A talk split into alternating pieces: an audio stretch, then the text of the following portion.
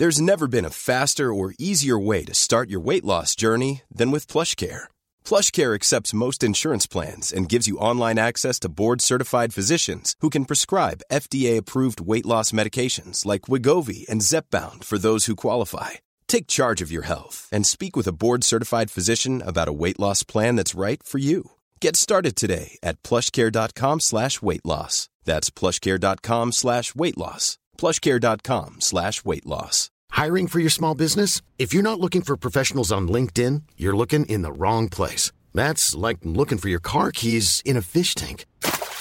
LinkedIn helps you hire professionals you can't find anywhere else, even those who aren't actively searching for a new job but might be open to the perfect role. In a given month, over 70% of LinkedIn users don't even visit other leading job sites. So start looking in the right place. With LinkedIn, you can hire professionals like a professional. Post your free job on linkedin.com/people today.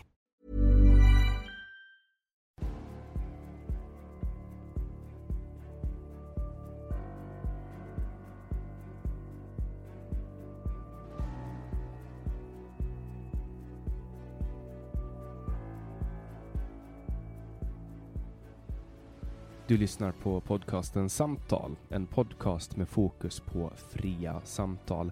Jag heter Janik Svensson och jag vill bjuda in dig till vår samtalsgrupp på Facebook. Länk till den hittar du på hemsidan www.samtal.ax. Jag blir också superglad om du vill vara med och hjälpa att stödja det här projektet. Det kan du göra på www.patreon.com/samtal eller genom att swisha mig på nummer 070 3522 472. Länkar och nummer hittar du på hemsidan www.samtal.ax.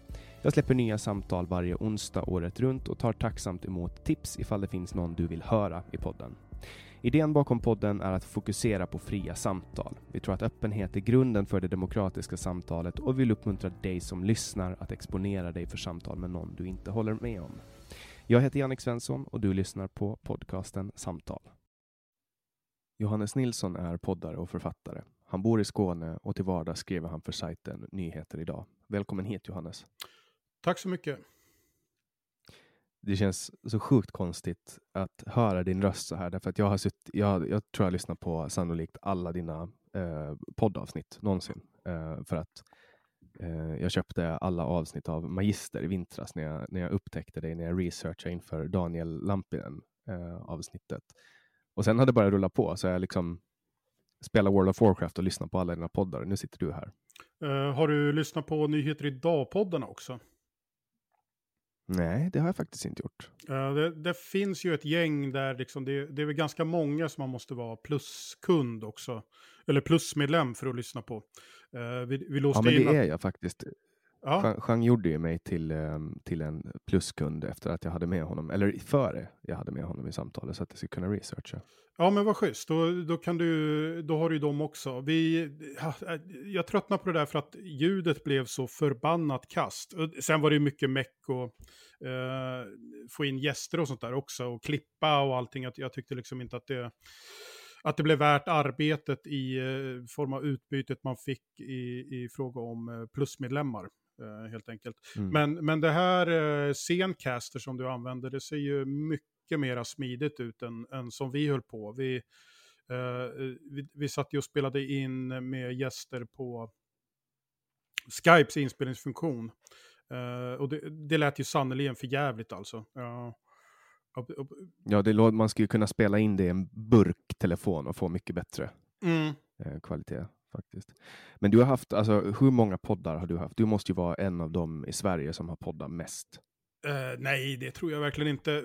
Tricket jag har använt mig av har ju varit att haft liksom lite olika poddar som inte uppdateras särskilt ofta alls.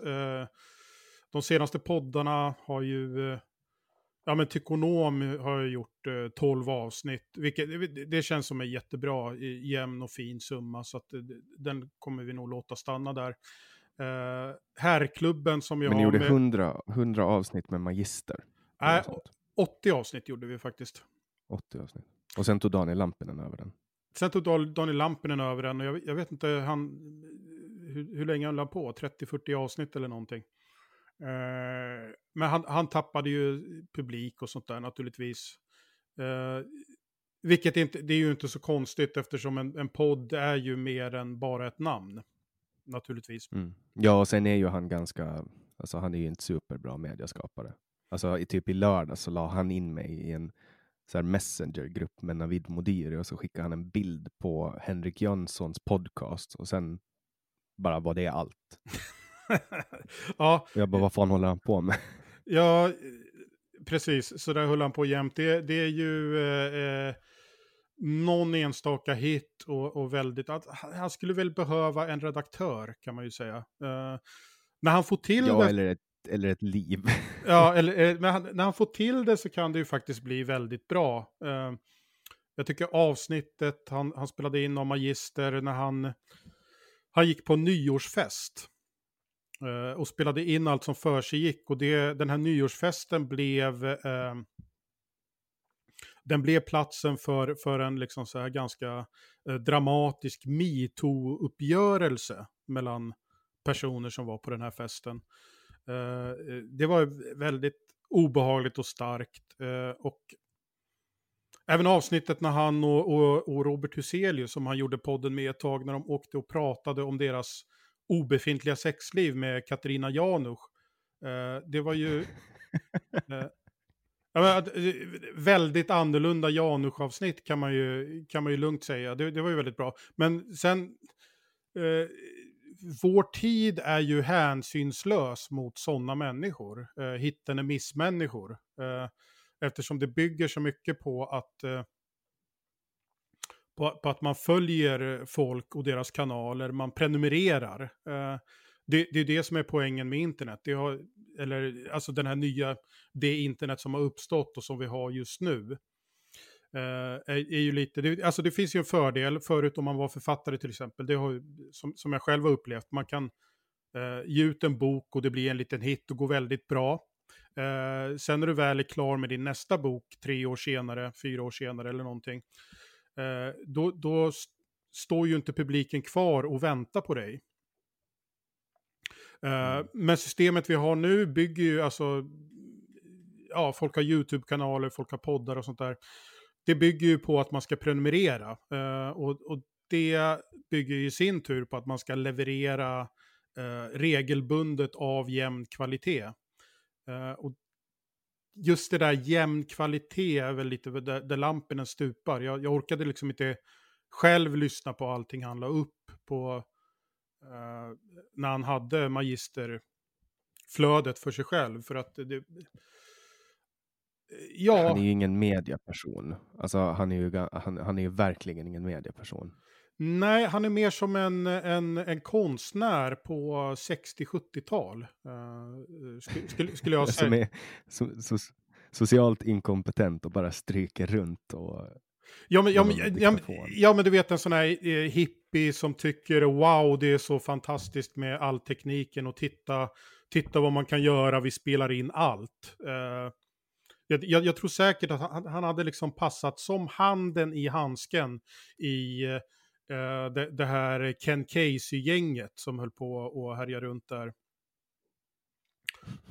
Men var det inte du som uppfann Daniel Lampinen? Det var väl du och K. Svensson som uppfann honom?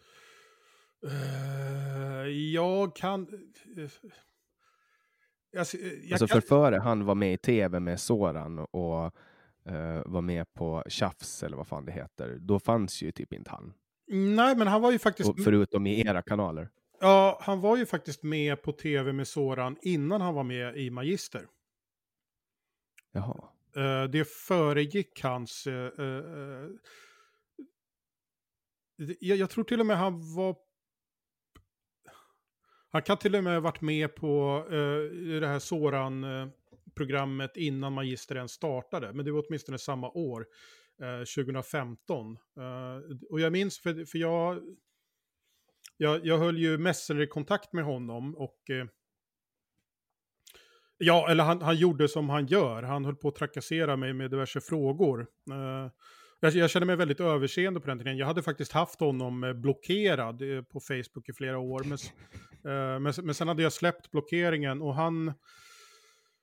Ja, men han gör som han gör. Han satt liksom och skrev till mig och jag gör som jag gör och jag liksom besvarar ibland om jag har lust och sen så ignorerar jag bara honom om jag inte har tid helt enkelt. Så jag följde honom lite grann och han bad mig om råd och tips på hur han skulle förbereda sig för det här SVT-programmet då. Absolut svensk hette det och han var med i avsnitt 3 eller 4 eller någonting. Jag kollar faktiskt inte ens på det själv. Men han hade väl en ganska stor roll i det här avsnittet. Och han hade den där naiva inställningen till SVT som många fortfarande har. Alltså folk tror att om du liksom pluggas i SVT en gång så är du kändis efter det. På samma, alltså som det var på 80-talet. Man var med i tv, hej nu är man känd. Nu vips och skriver de om en i tidningen och så rullar det bara på sådär. Så är det ju inte riktigt idag. Det är liksom trångt i kanalerna där också. Så en medverkan i ett program blev ju inte riktigt det genombrott han hade hoppats på, visade sig. Han hade ju liksom förberett för anstormning till sin Facebook-sida, den öppna rasisten, och hade bett mig om råd på hur han skulle presentera sig själv bäst. Jag gav honom diverse råd, han gjorde den raka motsatsen till alltihop. Och sen efter att programmet gått, och jag menar jag hade inte ens sett programmet så jag förstår ju att det kanske inte gick så bra. Så konstaterar han besviken att han fick ju inte en enda följare efter att ha exponerats på bästa sändningstid. Så lite exponering hade han, men han började väl liksom få en slags kultfollowing efter att jag och K. Svensson hade då tagit upp honom i våran podcast Magister. Först i ett avsnitt och sen av liksom för att få content och det var så det var liksom intressant. Luna, gå och lägg dig.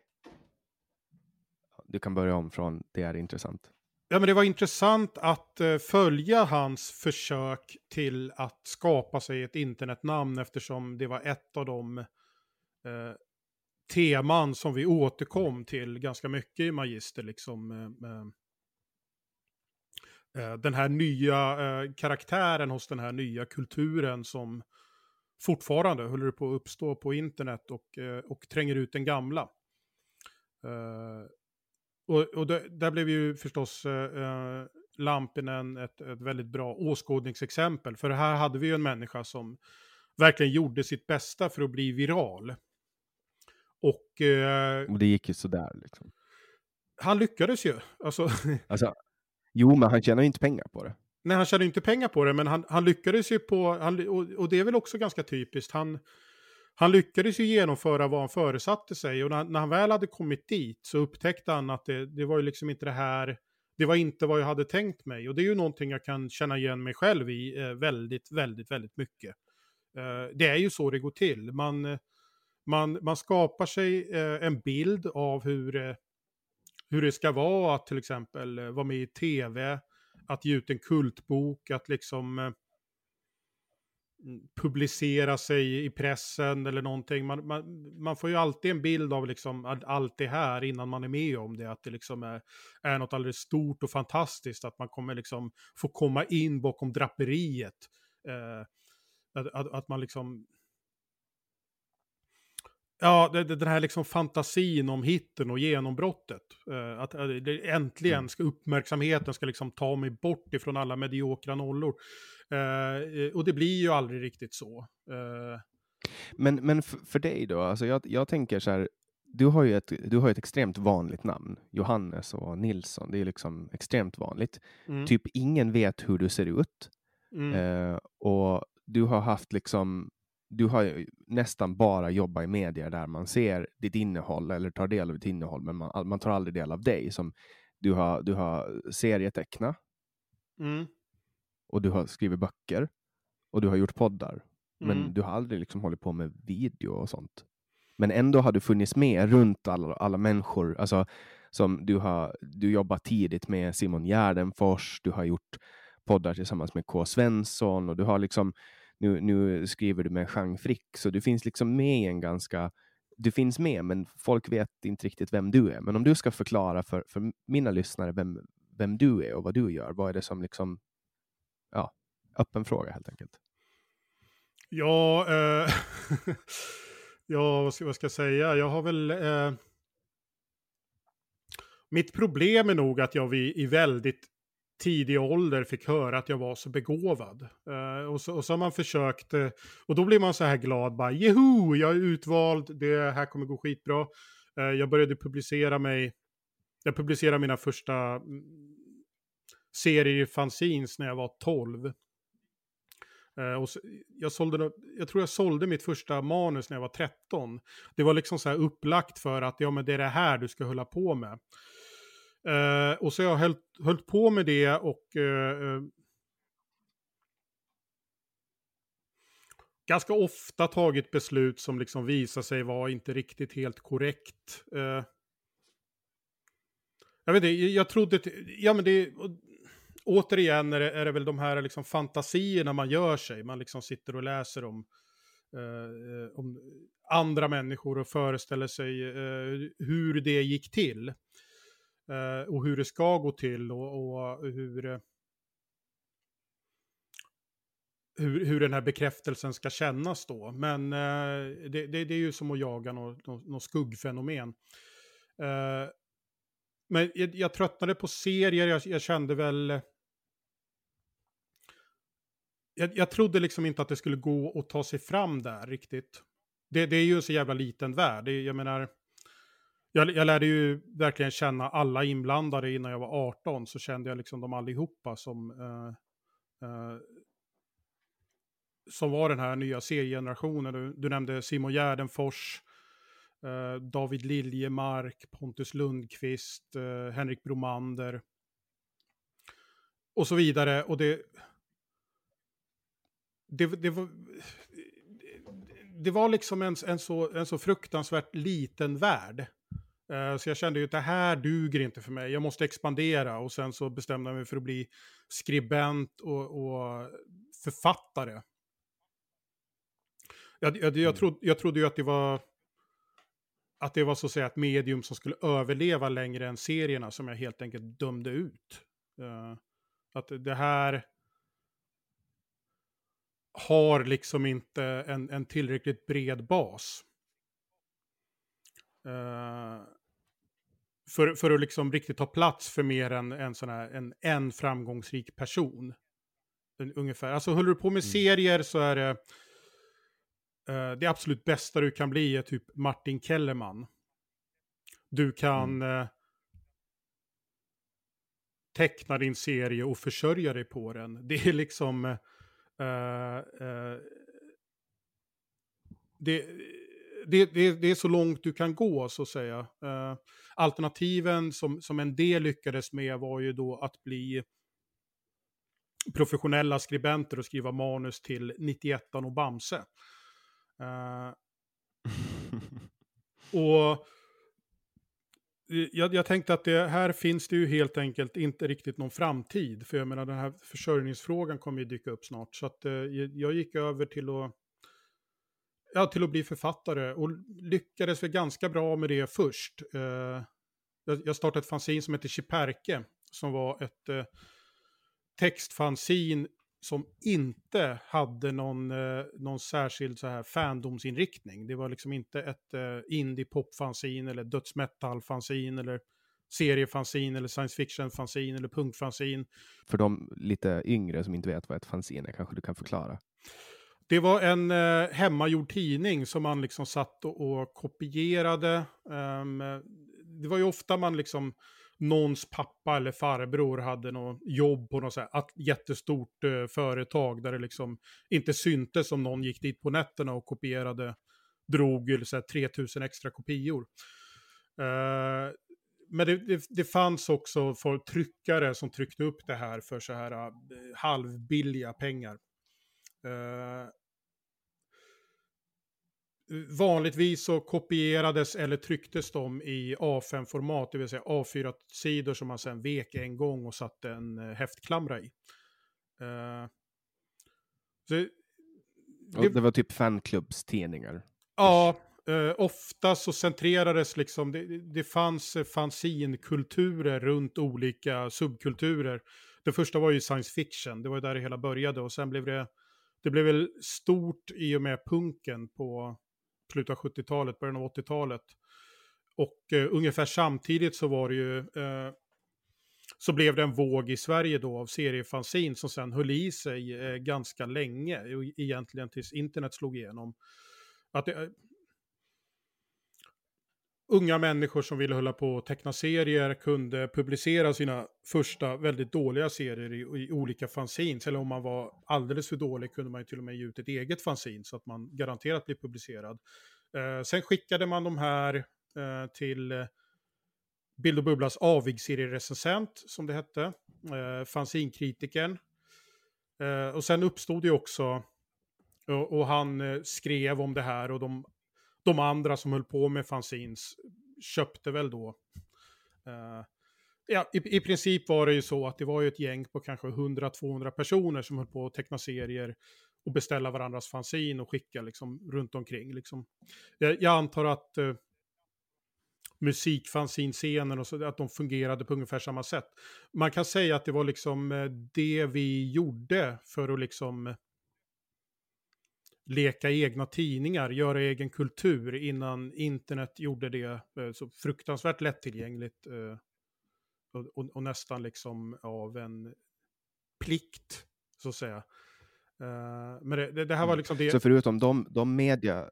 De mediepersonligheter som har fötts, som vi har nämnt då redan, Simon Gärdenfors och Henrik Romander, vem har mera kommit från den här fanzinkulturen? Alltså det är väl ganska många. Per Törn, författaren, han var ju väldigt hipp ett tag. Jag tror det var han som slog igenom först. Regissören Jens Jonsson var en väldigt skicklig tecknare. Alltså ja, det finns säkert jättemånga namn. Jag har inte tänkt på den där miljön på ett år ungefär, så att ja. Jo men nu finns det väl ett gäng. Mm. Men sen tog du då in dig som du började skriva böcker och skrev en bok, recension hette den. Mm. Den gavs ju ut av ett gäng från den här fanzinmiljön som hade mitt det här textfanzinet Schiperke som det första numret kom ut 1997. Och då var det ganska nytt och fräscht i Sverige i alla fall. Den här typen av fanzinkultur hade ju redan uppstått i USA. Att folk började göra... Man kan säga att fanzinet blev sin egen kulturprodukt. Att den behövde inte längre handla om hur jävla bra ett band var. Eller liksom innehålla serier som jag försökte exponera. Utan fanzinen började bli en slags liksom... ofta självbiografiska... En form för att berätta om sitt liv på ett liknande sätt som litteratur eller någonting, eller en dagbok. Och det var jag väldigt tidig med att ta till Sverige med Schiperke, det konceptet. Den blev väldigt framgångsrik inom fanzinmiljön, vilket innebär att den fick jättebra recensioner i en massa olika fanzins och lite hippa gratistidningar och sånt där. Men någon försäljning som motsvarade det skedde ju naturligtvis inte. Det blev till och med så att jag hela tiden tryckte färre och färre ex av varje nytt nummer av Schiperke, eftersom jag märkte att ambitionen var ju att sälja slut. Man ville liksom inte vara dragandes med de där. Jag tryckte så över 200 av det allra första numret. Jag tror jag slängde typ ett 80-tal i en container bara för att bli av med dem. För att få den här... Ja, men för att komma ner till noll till sist. För att liksom ha dem spridda och vara klar med det. Men det fick sin respekt i fanzinkretsar och därav så var det ett gäng fanzinmänniskor som startade ett förlag som heter Lystring i syfte att ge ut min bok som jag kallade för recension och som var... Ja, den var ju skriven i ett väldigt fanzinmässigt format. Alltså att jag använde recensionen som form, men jag gjorde ett antal recensioner om mest vanliga saker och händelser, föremål, produkter och sånt som ur mitt eget liv, så att det blev en slags självbiografi i recensionsform som dessutom presenterades som en encyklopedi, alltså i alfabetisk ordning. Så tanken var ju att du skulle kunna öppna den här boken och börja läsa från vilket håll du vill. Mm. Vilket var, det var ett väldigt, alltså folk gillade, det var ett väldigt smart och roligt koncept som folk tyckte om. Och också ett koncept som man upptäckte senare förebådade ganska mycket hur texter på internet skulle se ut de kommande åren som följde recension. Tyvärr kan jag inte påstå att det var det här Velvet Underground fenomenet att du vet Alex Schulman läste mig och blev inspirerad, utan det var ju bara en form som naturligt uppstod så att säga, som jag var ganska tidig med.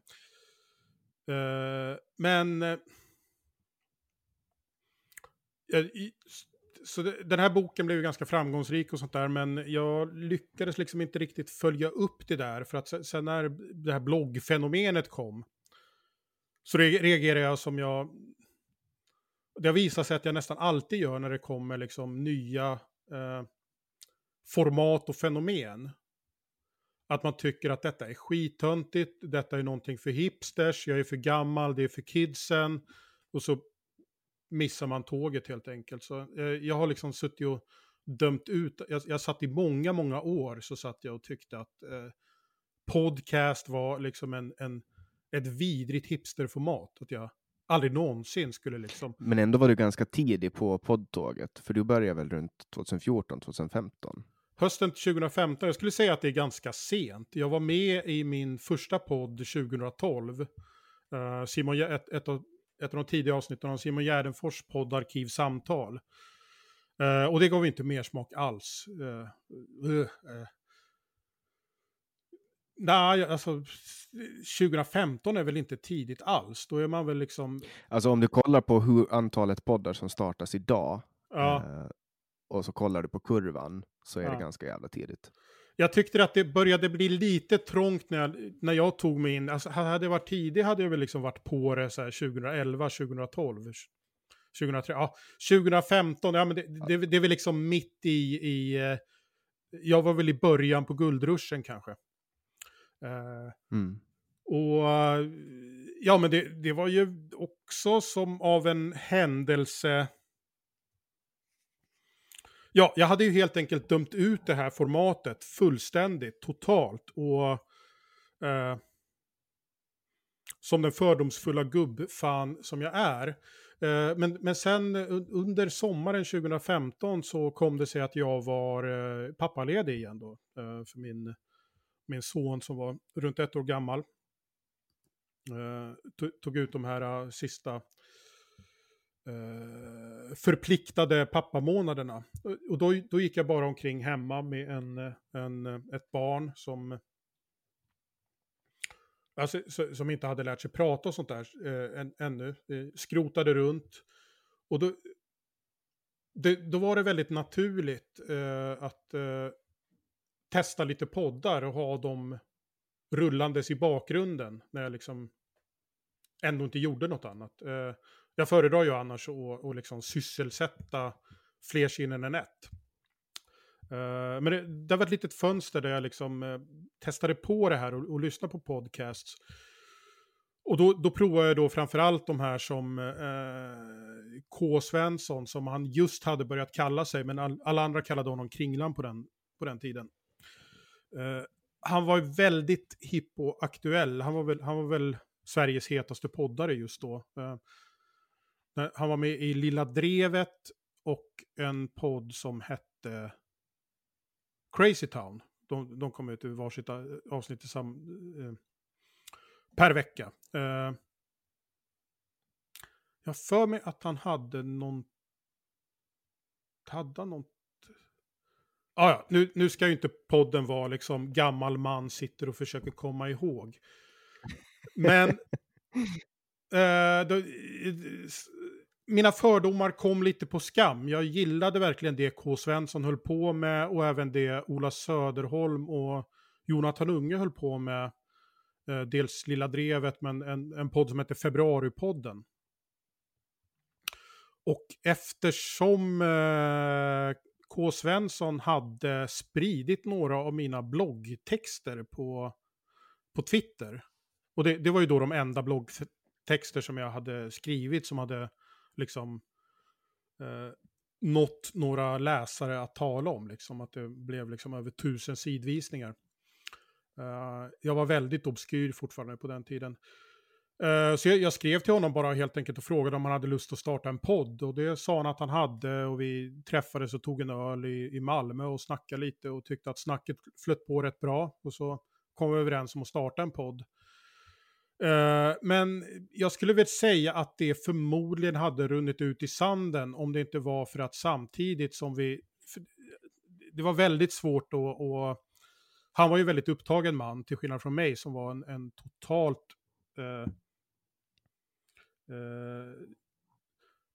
en loser helt enkelt. Jag hade liksom ingenting för mig förutom att liksom sitta och vänta på att K. Svensson skulle bli ledig. Men jag jag hade sån otrolig tur så att det var ju ja, det var ju till att börja med väldigt, väldigt stor tur att man kan bara skicka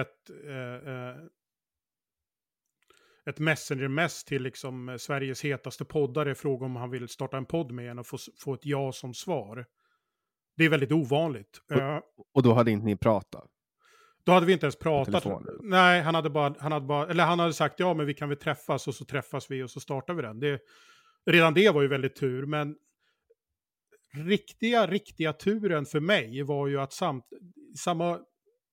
samma dag som vi publicerade det första ganska dåliga avsnittet av podden Magister, så såg han till att få sparken från alla sina andra poddar och alla sina andra uppdrag genom... Ja, just det. Det var när han var full på en intervju och sa att han skulle dra en yxa i fittan på Åsa Linderborg.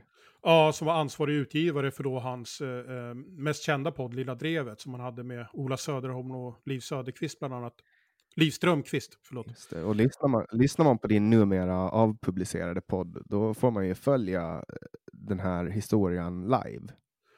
Ja, andra avsnittet av Magister var det enda forum för... det stod ju enormt mycket om det här i tidningarna då. Han var ju veckans stora kulturhändelse. Varje dag var det någon ny artikel på någon kultursida där de hade rotat upp något nytt jobb som man hade fått sparken ifrån då. Det var ju slående hur otroligt mycket uppdrag han hade som han sen blev av med. Och då hade han bara mig och Magister. Så att jag tror att det var mycket därför som Magister faktiskt drog igång och inte bara blev 5 avsnitt och sen inte blev något mer. Andra avsnittet så var ju då det enda forum där han överhuvudtaget berättade sin version av den här händelsen. Som i princip var att han blev alldeles förpackad och gjorde bort sig. Det var ju inte svårare än så. Men sen dess så blev jag ju då poddare. Och har ju... Ja, det har ju blivit ett huvudformat eftersom jag har störst publik där helt enkelt. Och jag och K. Svensson startade ju en annan podd som heter Bibliotek. Året efter, och den har vi ju fortfarande igång. Det är framförallt jag som är mest aktiv på den. Och det är helt enkelt egenhändigt skrivna berättelser som vi läser in.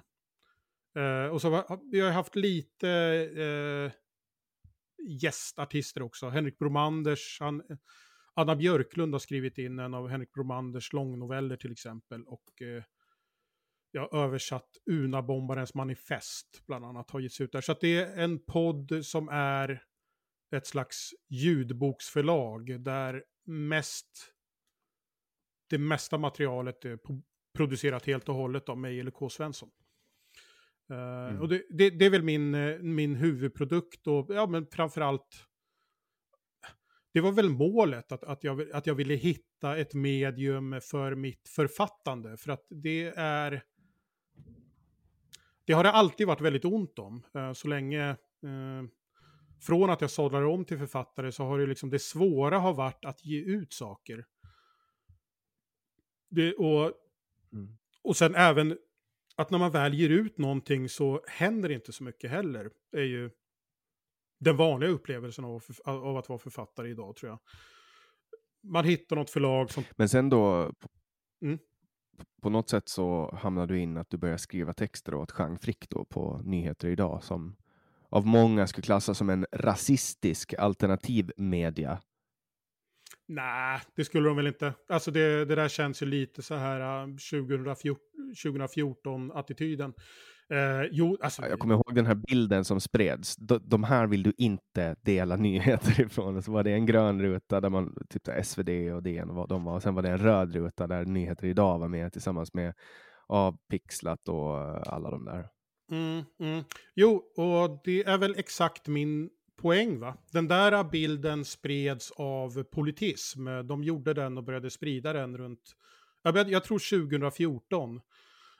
Så den är ju så att säga en relik från den tiden när politismen satte tonen för samtalet, och så är det ju inte alls idag, upplever det som. Jag ser den här bilden lite nu och då på Twitter och Facebook.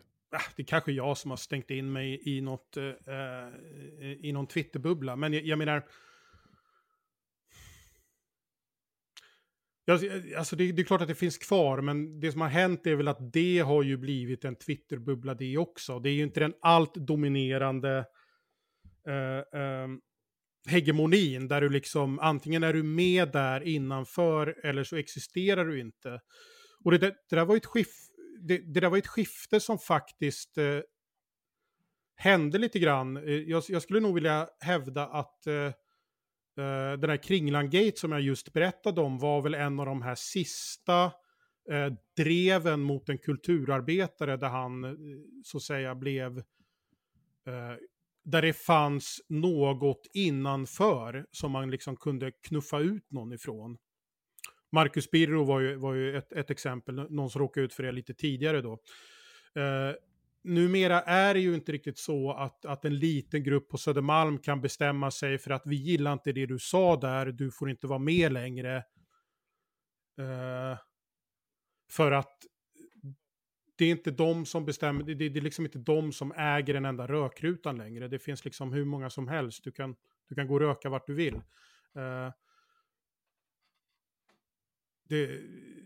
Så att det finns ju säkert kretsar där man sitter och fortsätter dela den där de här vill du inte dela, men det är också, du vet, det är kretsar som liksom inte har något, alltså de har ingen kraft bakom sig. Det ironiska är ju att de kretsarna, de kan ju inte dela saker själva.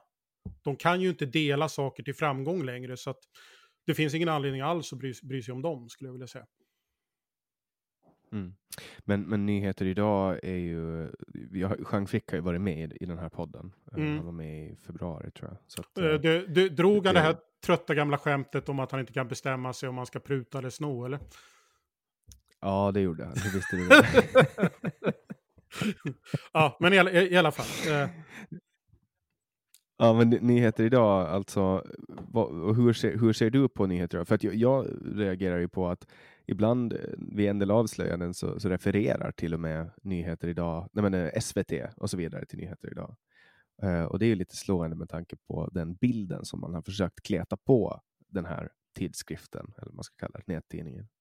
Ja, det är ju helt enkelt, om vi tar till exempel det där flest blev tvungna att referera till oss, var ju det här fallet med den irakiska försvarsministern som samtidigt var medborgare i Sverige och tog ut bidrag från Försäkringskassan och så vidare. Och det var ju bara hårt arbete. Alltså, det finns ju regler som man ändå följer. Och så länge SVT eller Expressen, om de plockar upp en av våra nyheter, så gör de precis som vi gör när vi skriver rewrites på deras material. Att man länkar och säger som Aftonbladet avslöjar, eller att som Expressen var först med att uppmärksamma. Men det är ju självklart ett tecken på normalisering och det är väl inte så konstigt. Men... jag har ju aldrig sett dem sagt det avslöjade av Pixlat, eller typ som numera kallas för Samtiden då. Jag har aldrig sett dem referera till det. Samhällsnytt är det som är. Samtiden är Sverigedemokraternas egen. Så det, jaha, men det finns så många, det är svårt att hålla koll på dem, men.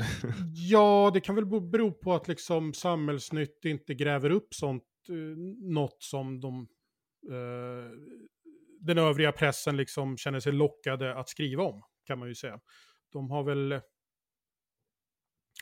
man kan väl säga att de har väl en lite annan inställning till det hela. Lite annan attityd också. De är ju inte med i det pressetiska systemet, och det gör ju att de kan göra, du vet, mycket sådana här våldsporrvideos kör de bara helt utan så här utan kontext eller sammanhang, så här misshandlar invandrarna den svenska pojken, och sen är det någon sån här, du vet, våldsrulle som har delats på Snapchat, och där man liksom, ja, de ser väl lite mörka ut. Men det syftet är att piska upp hat liksom, det finns inte så mycket mer än det. Ja, alltså syftet är ju att samla massa hatdelningar, men vi har ju en redaktionell linje som gör att, alltså, vi kan ju dela en sån video, men då ska vi veta, ja, vart kommer den ifrån, vilka är det på den, finns det någon polisanmälan, ja, du vet, liksom, var utspelar sig det här, har vi fått godkänt av någon och så vidare. De kör ju lite mer vilda västern, så att säga. Och det är ganska uppenbart att de vill ha den positionen också. Alltså de vill liksom, de vill vara rebeller rätt ut i kaklet, helt enkelt. Nyheter idag har väl mer ambitionen att bli ett etablerat mediehus, tids nog, som normala människor känner sig bekväma att dela på sociala medier, så att säga. Och om vi ska gå tillbaka till hur det kom sig att jag började skriva för Chang, så var det ju faktiskt genom Magister också. Den podden öppnade väl lite dörrar för mig, kanske stängde några andra, men han var den första gäst vi hade. Eftersom K. Svensson var ju, han var ju lite i konflikt med DN. De gjorde en nyhet av att han på, ja, men typ i några månader efter Kringland Gate, så hade han lyckats boka några föreställningar för sin ståuppshow då, Persona non grata. Och då gjorde DN Kultur en sån här riktig journalistfuling, att man ringer till de etablissemang som då som man ska ha den här föreställningen på, och liksom frågar om det verkligen är lämpligt att de har en sån här kontroversiell person, att de låter honom uppträda. Han blev ju ganska irriterad av det, och eftersom Chang Frick just då hade en egen konflikt med DN, det var ju det här om att de skulle ha mörkat en massa masstafsande i Kungsträdgården. Så då ville ju K. Svensson att han skulle vara våran gäst i podden, helt enkelt. Jag får erkänna att jag var lite så här, jag var lite tvekande till det faktiskt, för att jag såg redan då, det här var tidigt 2016, så såg jag hur ett riktigt stort, maffigt flashback-dike höll på att utvidgas och öppna sig. Och jag var lite tvekande för att liksom verkligen bara kasta mig in i det här liksom, nya med Magister, och bli liksom en del av någon ny gnällig högerrörelse. Och jag tycker att vi ändå lyckades hålla oss borta från det diket som blev väldigt frestande för de flesta. Alltså nästan blev, så att säga, det nya normala på sociala medier, skulle jag hävda idag. Men hur som helst, så det var lite vågat där, kom jag, lite pirrigt när vi hade med Chang Frick, den farliga, i Magister där 2016. Och han... Det var lite PK härdad då? Det var lite konflikter typ? Alltså jag ville inte, alltså inte på det sättet, men alltså jag ville, för jag såg ju liksom vad som komma skulle, att det här anti-PK skulle liksom ta över, alltså höll på att ta över, och jag ville inte riktigt, alltså, hamna i den här situationen att jag är någon härförare för den här rörelsen. Jag hade liksom i många, många år lyckats hålla vänstern på armslängds avstånd till liksom, inte till nytta för min karriär alls på det minsta sätt, men det kändes ändå liksom, jag trodde inte, det kändes bra att inte liksom vara besudlad av det. Och då, jag ville liksom inte dras in i någon ny sån där skit helt enkelt, utan men ändå hålla, vi försökte i Magister att hålla en någon slags neutral och balanserad ton, inte hålla på och haverera iväg för mycket sådär, och ja, det lyckades väl si så där. Det var väl antagligen de bästa avsnitten vi gjorde, var väl när jag kanske ändå fick, när vi ändå fick feeling och blev lite upprörda, men ja. Så det var väl ett tåg som vi kanske missade och blir en ny Aron Flam innan han ens hade blivit. Men varför avpublicerar ni alla avsnitt av Magister? Det förstår jag inte. Ja, men det var lite faktiskt av samma skäl skulle jag vilja säga. Nu var det ju dels så att Daniel Lampinen hade tagit över kontot och hela flödet för Magister. Och han hörde av sig till mig och sa att han hade ingen lust att fortsätta betala, vad kostar det, 1000 spänn om året då till SoundCloud. För att ha alla filerna öppna. Ett så här obegränsat konto. Om man slutar betala det så får man, då försvinner ju då alla de här hundratals timmarna, och man får bara 3 timmar kvar som man kan lägga upp offentligt.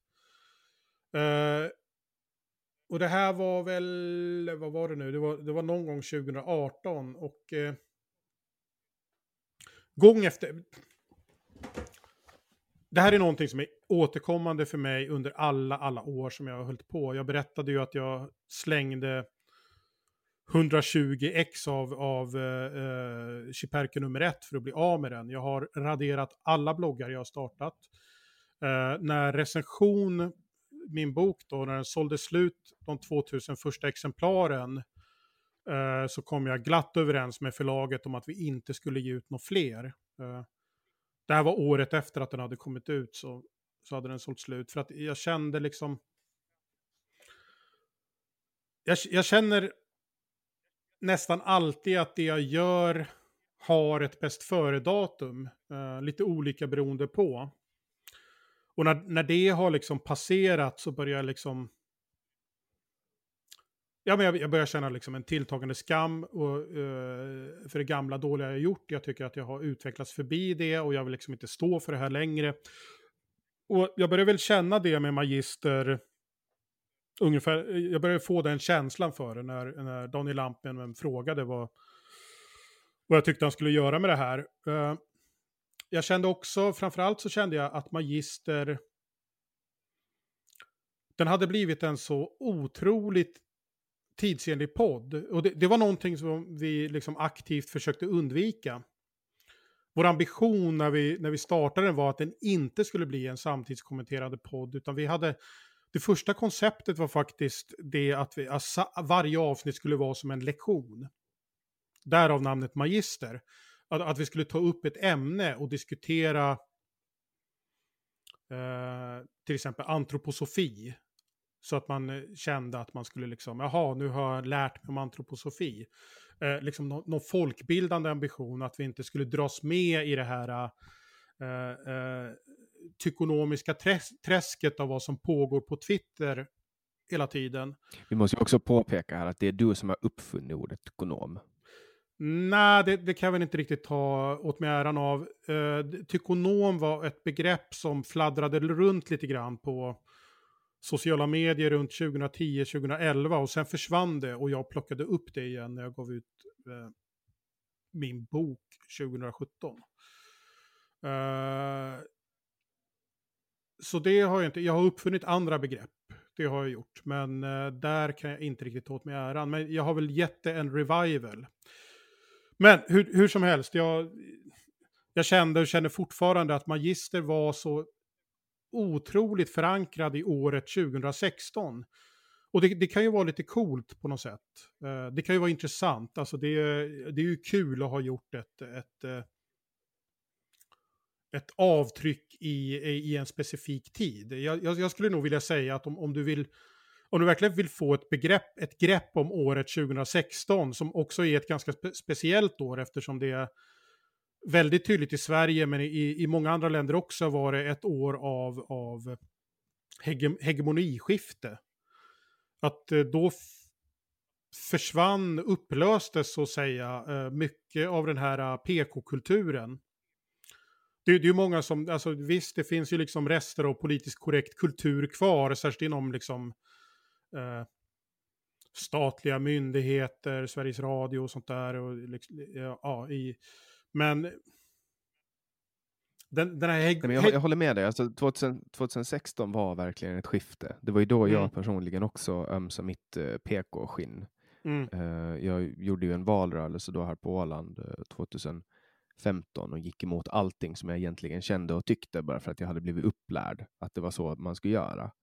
Och sen flyttade jag till Sverige 2016 och så var det liksom flyktingkrisen, det var januariöverenskommelsen, det var liksom allting, bara bubbla. Januariöverenskommelsen var ju för sig 2018, men det som hände 2018... Jo, men nej det var... Nej, men förlåt, decemberöverenskommelsen, den var 2015. Ja, precis, decemberöverenskommelsen. Fel. Ja, en sak som gav ganska stort utslag var ju det här som hände i Köln också. Det här massövergreppet. Och det var ju det som fick Ann Heberlein att byta lag till exempel. Och det inträffade ju på nyårsafton 2015. Så det var det man vaknade upp till 2016. Så skulle man ha den diskussionen. Och det var lite liksom håret som bröt kamelens rygg. Eller vad man skulle säga. Efter också baksmällan på... den här flyktingkrisen som man hade gått in i med det här, vi kan, det här kommer bli skitbra, och sen fick man uppstänga alla gränser och på någonstans blev det ett slags erkännande att vi hade fel. Och från 2006, alltså innan 2015-2014, du hade ju ingenting att tjäna på det minsta sätt genom att vara kulturarbetare eller ekonom och ha kritiska perspektiv på invandringen. Det var liksom farligt, du riskerade dina uppdrag. Post 2016 har ju det varit en karriärsväg. Det är ju så alla de nya namnen inom tykonomin. Det är ju liksom bara att nämna vem som helst. Aron Flam, Henrik Jönsson, Malcolm Shejune, Mustafa Panshiri, Lamotte, Janusz, Jens Kahnman, liksom... om vi tittar, alltså vänstern och liberalerna, de har ju inte odlat fram ett enda namn som drar likes och klick, samtidigt som vi har det här gänget då. Så att, och de har ju typ Linnea Claesson och så, fast hon är väl kanske inte en aktiv del av vänstern, men hon driver ju en vänster. Ja, men hon är... Exakt, Linnea Claesson, och där ser vi, där blir det ju så mycket astroturfing så att det blir löjligt. Bara, en tjej har ett framgångsrikt Instagramkonto där hon håller på att löjla sig. Vi ger henne utmärkelser om allt, precis allt, överallt. Ja, du vet, alltså de får undantagen som finns blir ju liksom så upplyfta så att det är löjligt, och bara förstärker det här narrativet som den här... högerrörelsen bygger på, att vi är liksom de undanskuffade, de förtryckta. Och det narrativet har man ju fortfarande, även om jag då vill hävda att det egentligen har ju de senaste då 4 åren har ju varit en på många sätt liksom en högerhegemoni vad det gäller de nya medierna. Där även liksom de gamla etablerade medierna har ju anpassat sig ganska mycket till det. Det är ju väldigt tydligt nu när jag började skriva för Nyheter Idag då, efter att Chang tjatade på mig i flera år, så var det ju väldigt tydligt att vi har börjat konkurrera med Expressen och Aftonbladet nu. Att de har ju släppt alla hämningar med vad de skriver om, vad de har för rubriker, vilka ämnen de tar upp och så vidare. Så att jag skulle ju säga att vi lever mitt i ett vad ska man säga, att en politisk inkorrekt hegemoni på många sätt. Det är liksom det samtalet kretsar kring. Det är de som... Det är på gång nu, det är på gång alltså. Ja, alltså snart är det skifte. Skiftet har redan skett, och det som är grejen, det har inte gett sitt politiska utfall ännu, och det här är också någonting som de flesta inte riktigt förstår. Att den här, vad ska man säga, högerkulturen, högergänget räddades lite grann av det senaste valresultatet. För det största hotet mot de här swishprofeterna, eller vad man ska kalla dem, mot de här namnen, det är ju att man får vad man vill, så att säga. Det är ju, alltså för att få alla de här liksom upprörda delningarna, så krävs det att du har någon Stefan Löfven att stå och skälla på. Att du har, alltså det är som, det är helt perfekt upplagt för oss på Nyheter Idag, för du vet, de som har de här upprörda bloggarna och gnälliga poddarna, så är det ju, det kunde liksom inte bli bättre än att vi har sossarna tillsammans med Miljöpartiet, urusla valresultat, regerar på Centerpartiets och Liberalernas bekostnad. Det är liksom den perfekta miljön för att det här ska kunna odlas. Alltså man förstår ju från mitt perspektiv som ålänning att titta på den regeringen, Miljöpartiet och Socialdemokraterna, och bara se vad de håller på med, som nu till exempel med energipolitiken. Att de i princip gör att Sverige kommer att någon gång, om man inte ändrar riktning nu direkt, att bara total haverera rent energiförsörjningsmässigt. På otroligt många områden är det ju så. Det är ju en fullständigt kaputt regering. Som då, ja, det är ju en blandning som gör att absolut ingen blir nöjd. Men min poäng är att, och om jag ska ta några politiska jämförelser, så tar vi ju till exempel Thatcheråren i England. Blev ju upphov till oerhört mycket liksom politisk musik och motkultur mot Thatcher. Det var liksom vad 80-talets engelska musik handlade om, så skulle ju alla göra någon anti-Thatcher-låt, och det var vänstern i Sverige till exempel, luften gick ju lite grann ur när Löfven tog över och man fick en rödgrön regering. Alltså att de som verkar som tyckare och kulturarbetare, för det ingår ju en och samma saliga röra, de behöver liksom befinna sig i opposition så att de har något att klaga på, att skälla på. Men om vi säger då att det blir som det mycket tyder på, att vi får en ny konservativ regering i Sverige då, KD, Moderaterna kanske och Sverigedemokraterna, någon slags kombination som då börjar föra den här konservativa politiken som en majoritet vill ha. Kraftigt minskad invandring, mer poliser, ökade brott, slakta kulturbidragen, bla bla bla, allt det där. Vad ska liksom swishartisten gnälla på då? Luften kommer lite grann gå ur oppositionen när man sitter i, när man så att säga, ens egen sida sitter i regeringen.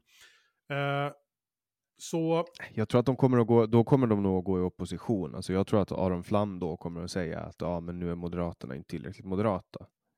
Och så vidare och så vidare. Jag tror inte att någon kommer att tillfredsställa den delen av högern. Nej. Men jag menar, det räcker ju inte med att sitta och klaga. Det måste ju finnas en stora segment i befolkningen som tycker ja, det är rätt, usch, vilka idioter. Och det kommer man ju att tappa väldigt mycket. Jag tror att det som kommer prägla tiden efter en konservativt regeringsskifte, så tror jag tiden kommer bli väldigt opolitisk helt enkelt. Folk, det är egentligen över, nu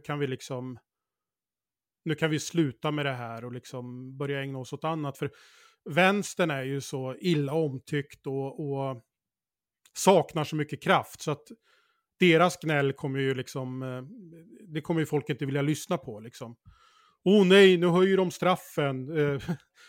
Jag menar, framförallt så kommer ju vänstern, det tror jag det som verkligen kommer ta död på dem är ju den här slakten på kulturbidrag som helt klart kommer ske. Det är ju väldigt svårt att värja sig mot, för jag menar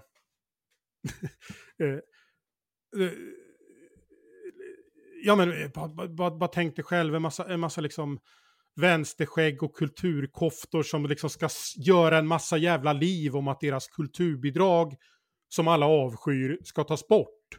Jag menar då, det kommer ju inte, alltså det blir verkligen en sån där, du vet, kommentarfältet översvämmas av, ja det är rätt, de borde utvisa er också, jävla packret åt, alltså jag menar du... Vad är det när de ska strypa SVT:s penningpung? Då är de ju nazister, alltså då åker ju, de skickar sina missiler och så här liksom.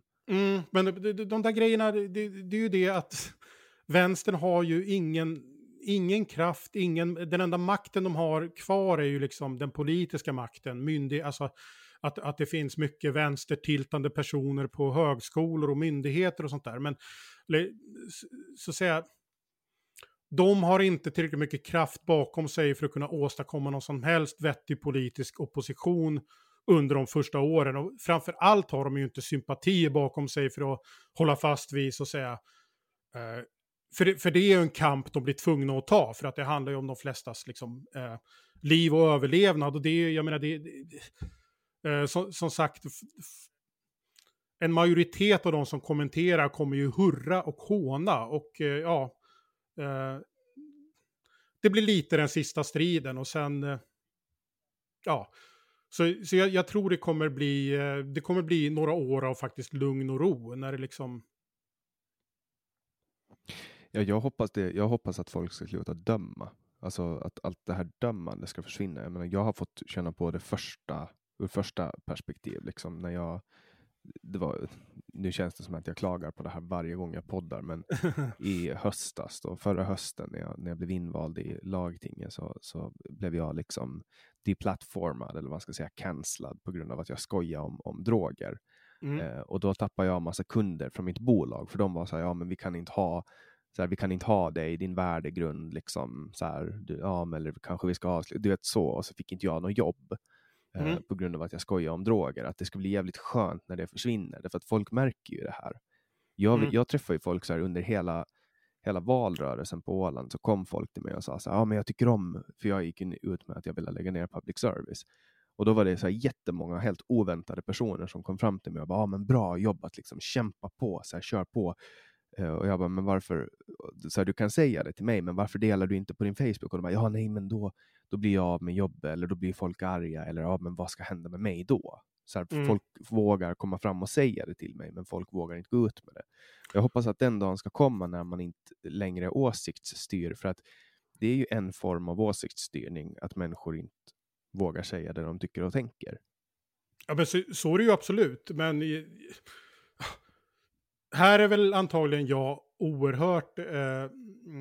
så att säga privilegierad ju med att jag jobbar med Chang Frick som, alltså jag kan inte komma på, jag vet inte, alltså i teorin om jag bara gick ut och sköt folk på måfå i Malmö så skulle jag väl få sparken antar jag, men annars så finns det ju, så att säga, det,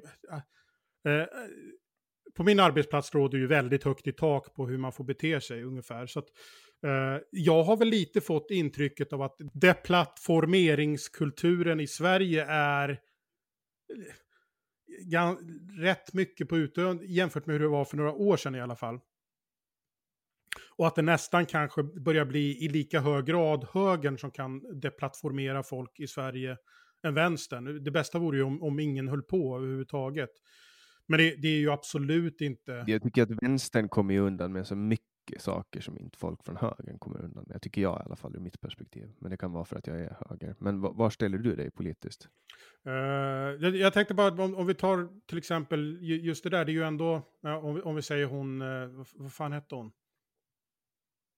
Kakan Hermansson, hon har ju blivit deplattformerad ett par gånger från, alltså klassiskt deplattformering, hon ska göra någon grej för Audi, folk bara, ja men titta vad hon tweetade om poliser för si och så många år sedan. Det är ju en ganska typisk deplattformering.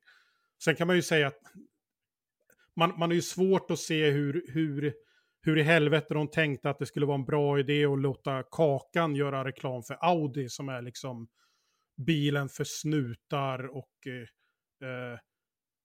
höginkomsttagarmän. Rika män liksom. Ja.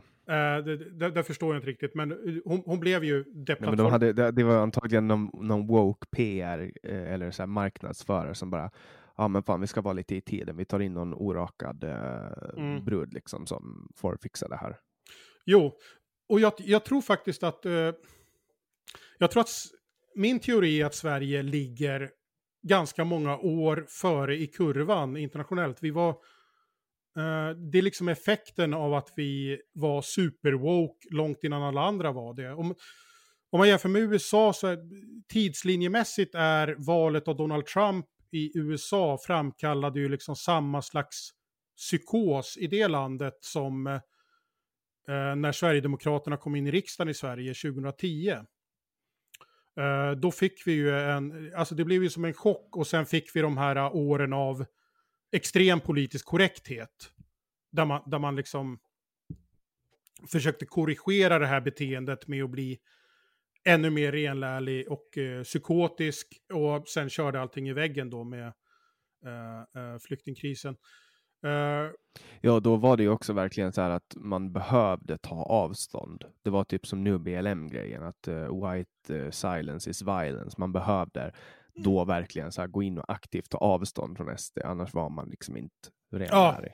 Ja, annars var man suspekt att om man liksom var tyst och hukade och alltså de människorna hade väldigt självförtroende och var väldigt aggressiva då. Och jag känner ju igen det där så oerhört mycket från det som sker i USA nu. Att ja, men så där är ju precis som det var i Sverige för några år sedan. Det kommer upphöra i USA precis som det upphörde i Sverige. Och väldigt många på högerkanten lever ju kvar med den här bilden av det här PK-väldet. Och det gör man ju mycket för att det är liksom lönsamt för en. Att det är ju liksom den roll man har tagit sig, att vi är liksom så undanskuffade och förtryckta rent ut sagt. Men det förekommer ju säkert fortfarande. Det ska jag liksom inte förringa, framförallt eftersom jag menar Facebook och YouTube och de här stora internationella plattformarna, de har ju gått in i sin egen woke-period långt efter att vi i Sverige är klara med det. Så att det är klart att svenska YouTubers kan liksom, oj vi kan råka blandas fast vi liksom inte är riktigt PK här i Sverige längre. Men alltså stämningen i Sverige som samhälle så har det ju det har ju så att säga hänt någonting. Mm. Men jag fick inte riktigt svar på frågan var du ställer dig politiskt. De kanske flög förbi där utan du tänkte på det. Ja. Alltså allra helst. Jag tror mig att du har sagt i någon av dina poddar att du är gammal gråsosse typ. Men... Ja men det bästa, alltså Sveriges olycka är ju att sossarna förlorade valet 2006. Jag menar, Göran Persson var ju en alldeles utmärkt politiker som hade precis rätt grad av konservativism. Och det som hände med valet 2006 var ju egentligen inte så mycket att sossarna förlorade valet som att så att säga det blev ett stort progressivt skifte där.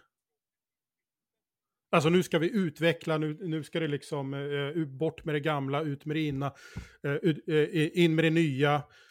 Och det tog sig formen av en borgerlig regering som så småningom hamnade i knät på Miljöpartiet. Men de här, den här politiska korrektheten var ju någonting som man förknippar ganska mycket med Reinfeldt-åren, och också någonting som accepterades av i stort sett alla etablerade politiker på allianssidan också. Och där var ju en politiker som Göran Persson mycket, mycket, oerhört mycket mer konservativ och mycket mer försiktig med saker som invandring till exempel. Så var ställer det dig? Skulle du kalla dig gråsosse eller är du mer åt typ Chang Frick libertarian-hållet? Nej, fy fan alltså. Jag menar, nej, jag är inte oskuld. Alltså libertarians är ju... Det är ju en uppsättning roliga principer man kan använda för att liksom bonka i huvudet på tråksossar. Och det, alltså, ett roligt tankeexperiment, men det är ju absolut inget samhälle som jag tror på. Jag tycker det hade varit jätteskönt om konservativa gråsossar hade fortsatt styra Sverige så att landet liksom på många sätt hade liknat våra mer sansade grannländer då kanske. Och ja, Finland. Du saknar gamla tiden typ? Ja, jag är liksom... Jag blir helt enkelt konservativ i ordets nästan bokstavliga bemärkelse. Jag tycker allt har blivit lite sämre. Och jag tycker vi har liksom ägnat oss många år åt en falsk progressivitet.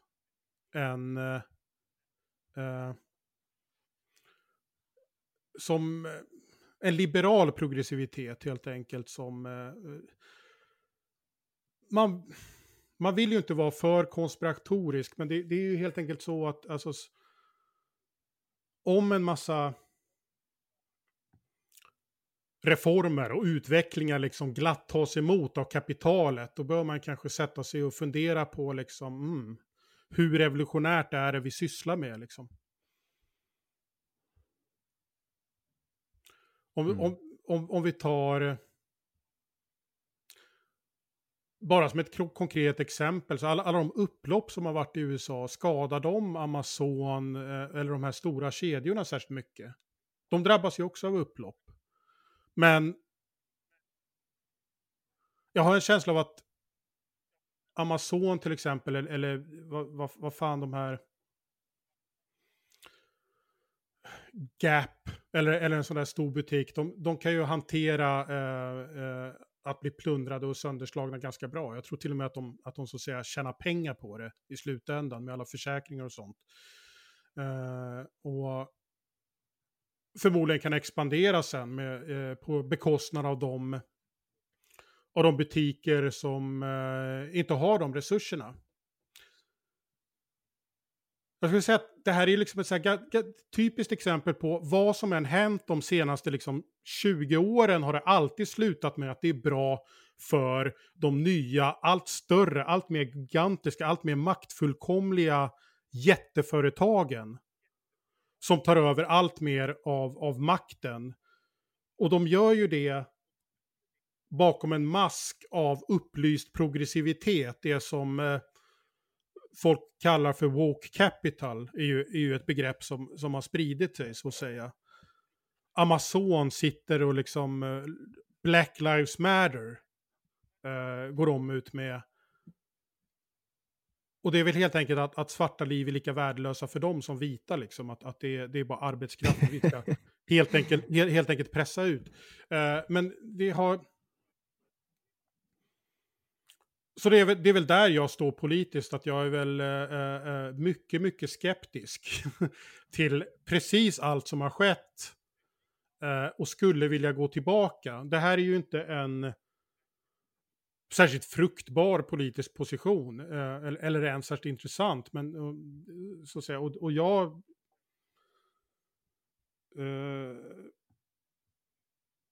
är ju inte någon politisk aktivist heller. Vem får din röst då när du går och röstar? Det är valhemlighet i Sverige, och det tycker jag finns en liksom poäng med att det ska vara det. Just på grund av det vi har sett de här senare åren med liksom stor social press på folk att inte rösta på ett visst parti. Sverigedemokraterna var ju närmast grotesk social, medial, politisk press då, framförallt valet de kom in, alltså det liknar ju mer sättet man som Putin skulle liksom behandla något liberalt uppstickarparti eller någonting.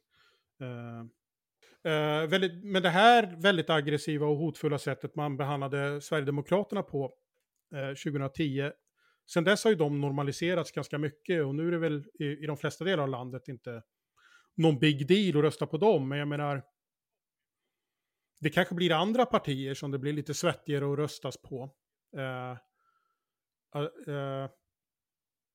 Miljöpartiet börjar ju till exempel få en status i folkdjupet att det blir ett sånt parti som det snart kan bli så här att du faktiskt, du kan få en smäll om du säger att jag är miljöpartist. Vad tror du händer med Vad tror du händer med de politikerna som, alltså om Miljöpartiet inte kommer in i riksdagen, vad händer med alla med Miljöpartiet toppar? Går de bara över till sossarna eller? De högst upp går ju till det privata näringslivet naturligtvis. Det är ju ganska självklart, och resten tror jag alltså de i botten, de kommer ju liksom upplösas, skingra sig, dras till liksom andra politiska initiativ. Förmodligen engagera sig mycket i sådana här dagsländerrörelser som dyker upp ibland kring ja, men så här, Greta Thunberg-fenomen och sånt. De kommer bli...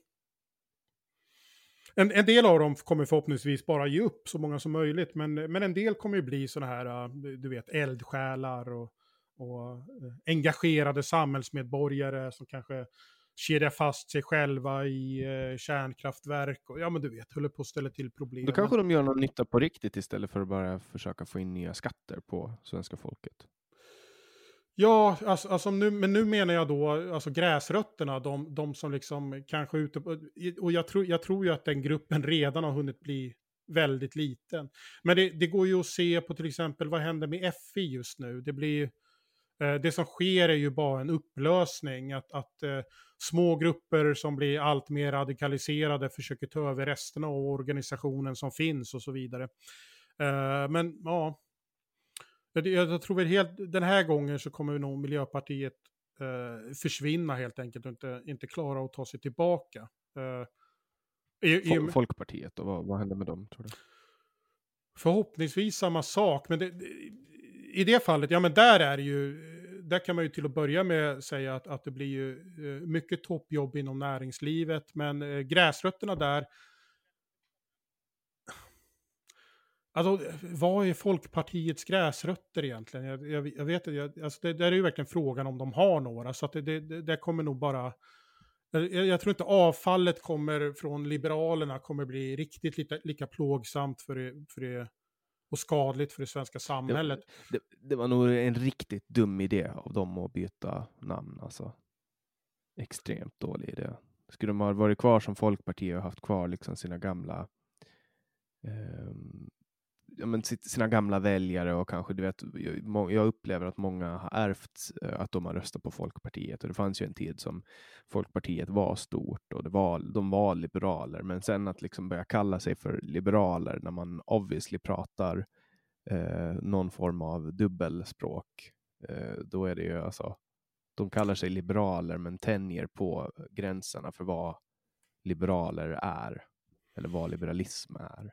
Ja, liberaler som Mattias Svensson kallar ju dem för konsekvent för folkpartistiska, även när de kallar sig själva liberaler. Men jag tror inte att det... Ja, men de brukar ju kalla honom för typ nyliberal. De kastar ju, alltså vänstern kastar ju nyliberal på folk som ett invektiv. Mm. Jag tror att många tar nyliberal som ett invektiv också. Oh ja, för det är ju någonting som man nu börjar förknippa med det mesta dåliga som har hänt i svenska samhället.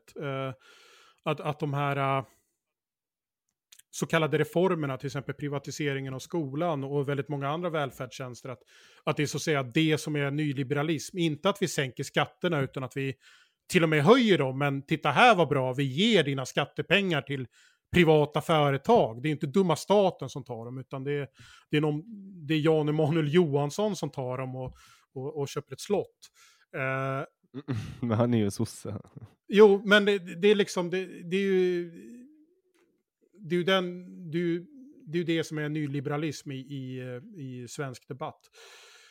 Men jag tror inte att det ligger så mycket i ett namn faktiskt. Jag tror att även Folkpartiet hade varit illa ute för att bara utrymme, alltså intresset och utrymmet för när liksom den liberala väljarkåren krymper, så finns det liksom inte plats för två liberala partier där man liksom ska sitta och analysera. Centern är det andra. Ja, precis, ska man liksom behöva sitta och analysera vad är skillnaden på Liberalerna och Centern. Alltså de där gradskillnaderna. Ja, det är färgen på loggan och partiledaren. Alltså inte färgen på partiledaren utan partiledaren. Ja, och det var... Ja, men alltså Folkpartiet känns ju som ett lite mer mesliberalt Centern också. Alltså Centern är ju lite mer, har ju en lite mer aggressiv liberal framtoning kan man ju säga. Så att, ja, relationen mellan dem... Ja, jag tycker inte att det är superliberalt att låta en socialistisk regering regera i minoritet. Jag tycker inte att det är jätteliberalt. Nej, men... Ja, men alltså... Palla bryr sig. Vem fan bryr sig om vad liberaler tycker? Seriöst. Ja, alltså, det är ju helt... Det är ju bara hipp som happ. Det är, jag menar... man kan ju då som liberal sitta och resonera och komma fram till att så att säga... Är det allra värsta som finns är de konservativa, så vi måste slå oss ihop med socialisterna för att förhindra det.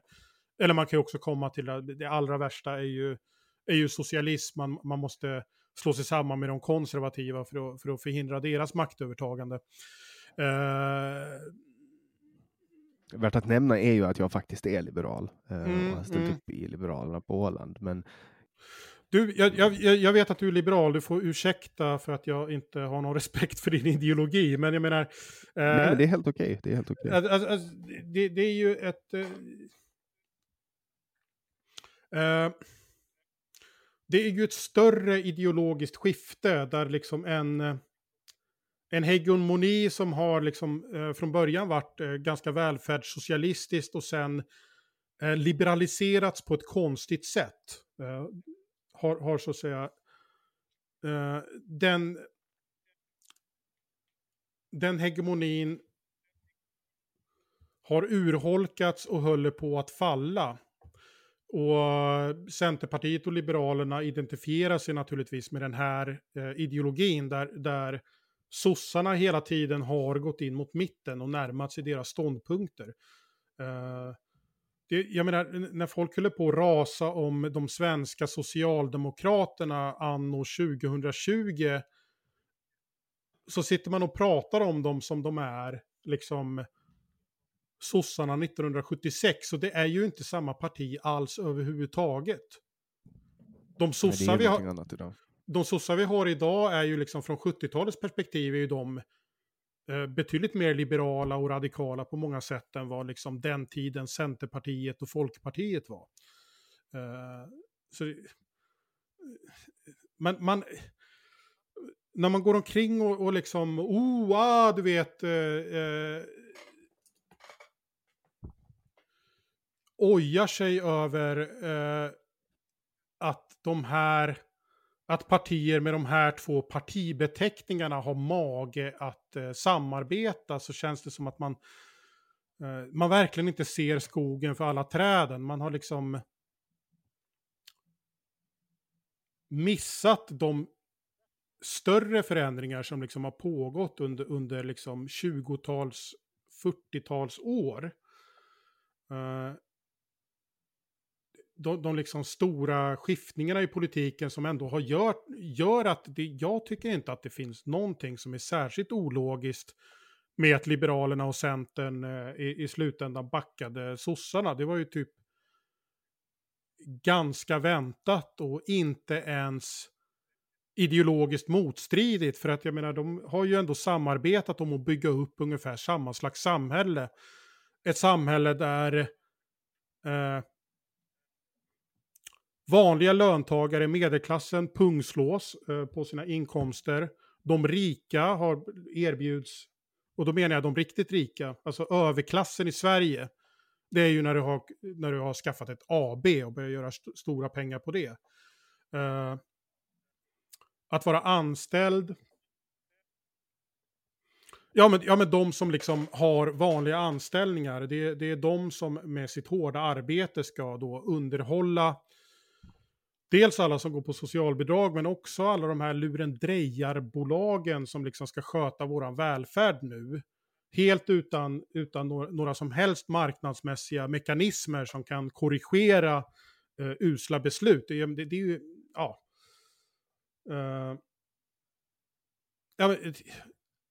Jag tar bara ett väldigt vardagligt och enkelt exempel. I kommunen jag bor så är de här påsarna som vi ska slänga matavfallsrester, de är i papp.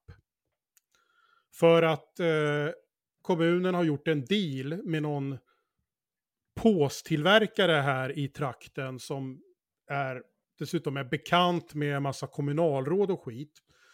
Och då har de gjort ett avtal som löper 5 år om att de ska köpa in och dela ut de här alltså matavfallspåsar till hela kommunen.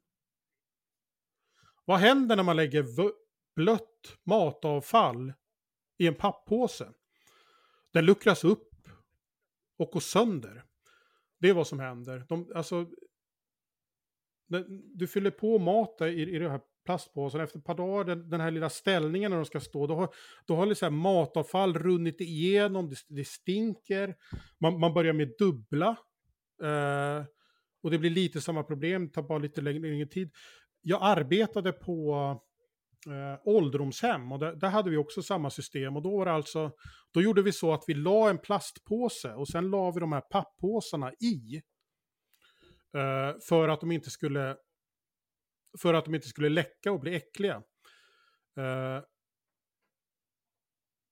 En sån här dålig produkt, jag som privatperson hade ju bara slutat köpa den och köpt en annan istället direkt som hade fungerat. Många kommuner har ju en mycket bättre som är gjord i någon slags nedbrytbar plast.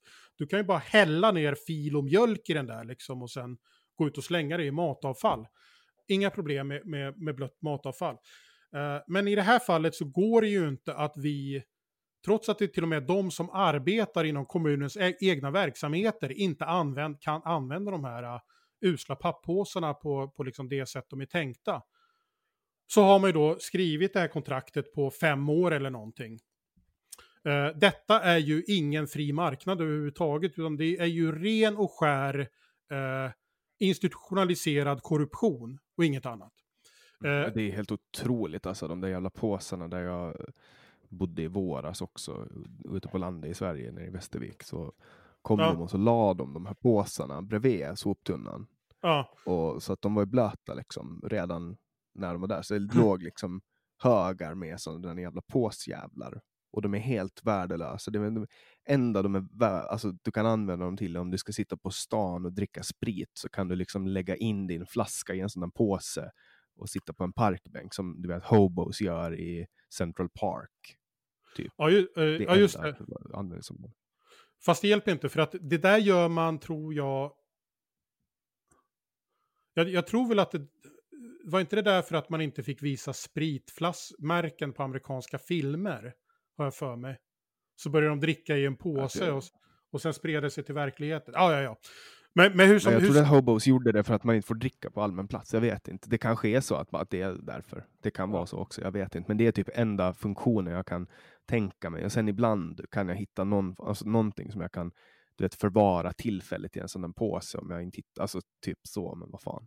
Ja, men du ser, det används i en kommun och då är ju, alltså Centerpartiet och Socialdemokraterna är ju inte ett parti som vill bygga ett välfärdssamhälle och ta jättemycket skatt av folk och allt ska vara statligt, och så kommer Centerpartiet, det nyliberala partiet som vill ha ett nattväktarsamhälle och så lite skatt som möjligt, utan det är ju två partier som tillsammans liksom under årens gång har arbetat för det politiska systemet som ger oss de där värdelösa papperspåsarna.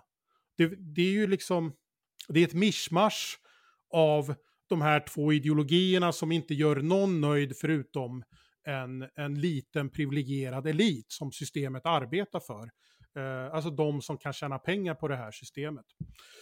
Så att ja, sossarna, och om man liksom tycker att alltså sveket har ju från de här respektive partierna har ju liksom skett långt, långt innan som de gick in i någon överenskommelse. Det låg liksom i tangentens riktning redan för 20 år sedan, kanske 30. Så...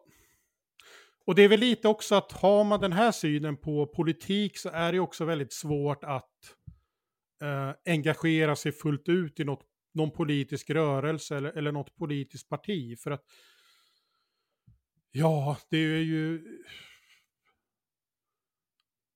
Jag kan ju bara föreställa mig hur liksom på alla de sätt som så att säga de konservativa de konservativa partierna... Det går bra nu. Ja, de konservativa partierna kommer ju fucka upp också på sina sätt som också är fullt rimliga och logiska utifrån hur de fungerar. Vad ska man säga?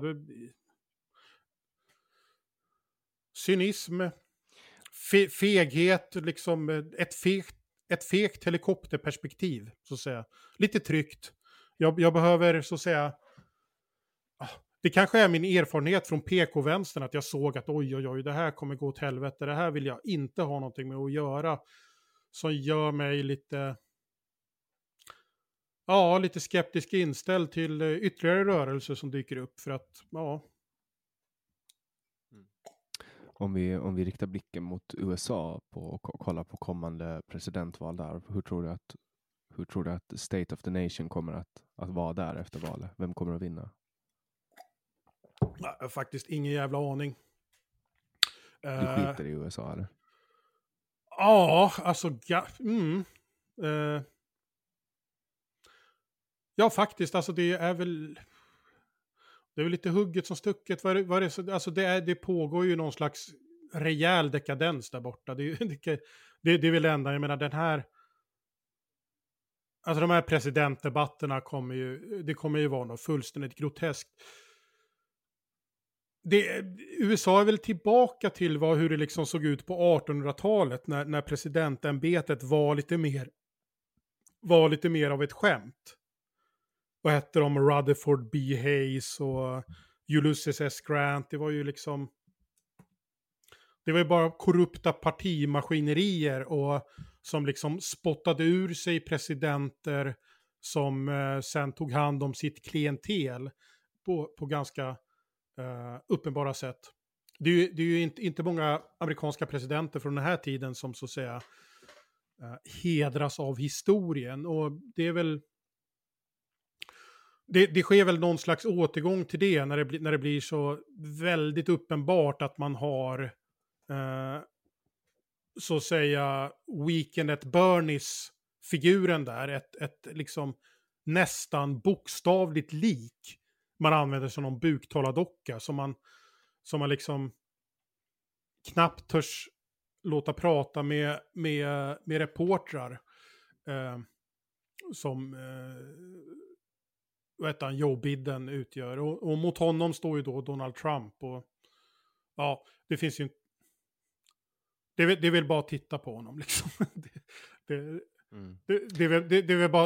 vill bara läsa 10 slumpmässigt utvalda tweets från den mannen, så har man väl en ganska god och där finns det också, jag menar det finns där blir det väldigt tydligt den här metakaraktären som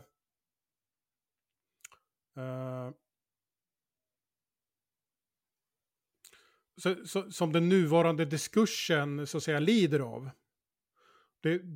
Det är någonting som återkommer hela tiden i högerns argumentation, så att säga att det blir liksom en så här metapoäng. Det är väl för det är ju väldigt svårt att försvara Donald Trump eftersom han är helt jävla dum i huvudet. Men då blir försvaret av Donald Trump blir att kritiken mot honom är överdriven, att den är manisk, att den är enögd, och så vidare. Men det är ju inte, alltså, det är ju den sortens metakaraktär att man kritiserar kritiken, men det är ju inte, alltså, Donald Trump är ju inte en person och politiker som man i sig kan stå upp för. Utan då Om vi hoppar till public service i Sverige, vad ser du att public service... Nu, det är ju ganska nyligen som man har gjort en undersökning om skandinaviska offentliga mediehus bias, där man återigen kom fram till att det lutar ganska mycket åt vänster. Är det här någonting som du tycker dig se som ändå jobbar på motpolen då, Nyheter Idag? Nej, det tycker jag inte. faktiskt. Alltså det är ju, jag skriver ganska, det är rätt ofta man hittar liksom rewrites och sånt man kan jobba vidare på som Sveriges Television breakar först. Men visst är det så att antagligen är det ju så att väldigt många på Sveriges Television som arbetar som journalister och så vidare röstar på Vänsterpartiet eller Miljöpartiet eller så. Det gör ju folk inom journalistkåren och det gör de överhuvudtaget inom kultursfären överlag. Och det beror ju på att, och det lärde jag mig, alltså redan på 90-talet så var det, man lärde sig ju snabbt att jobbar du med kultur så ska du antingen vara opolitisk eller vänster. För det är det som gäller här. Det är liksom slentrianvänster och det är alla kultursidor har ju liksom, jag tycker det är mer intressant att prata om tiltningen på kultursidorna i så fall. För den är ju väldigt tydlig och uppenbar och också intressant att jag menar att den är så fullständigt dominerande och hegemonisk. Det är ju en kultursida måste vara vänster. Annars är det ingen kultursida. Om man tittar på Svenska Dagbladet till exempel. Dagens Nyheter har ju en alibi-liberal. Mattias Svensson. Mm. Han skriver på ledarsidorna. Så att, jag pratar inte om ledarsidorna nu. Utan nu pratar jag om kultursidorna. Som är, det är som men en han slags... skriver inte han på kultursidorna också då? Nej, han skriver, han har väl säkert skrivit någon krönika, men han brukar hoppa in och vara ledarskribent. Men visst, alltså, det är vänster, det är vänster, det är vänster. Och ibland rör man till det lite grann med att slänga in någon liberal på kultursidorna. Och ibland någon konservativ som är typ en SD-hatande konservativ av något slag. Det är ju väldigt mycket tydligare och det är ju också sådär...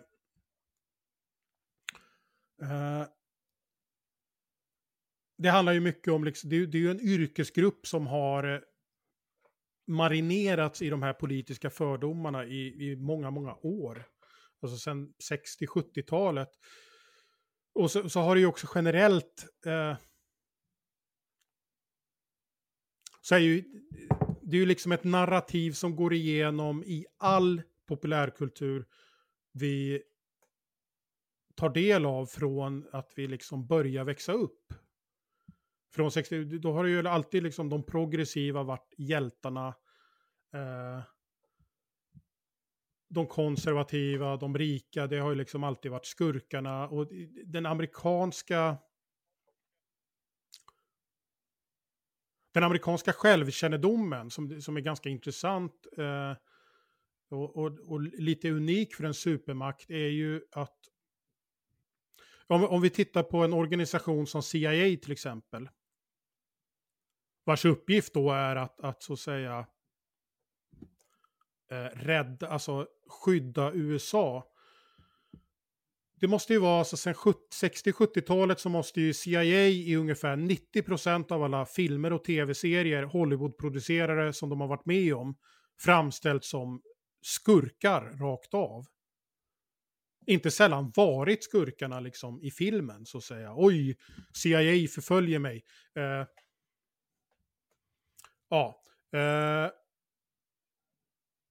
Det här är ju någonting som djupt präglat alla som dras till kreativa yrken och har gjort det de senaste 50 åren. Så att det är väl klart som fan att du vet hälften av de som jobbar på Sveriges Television är kommunister.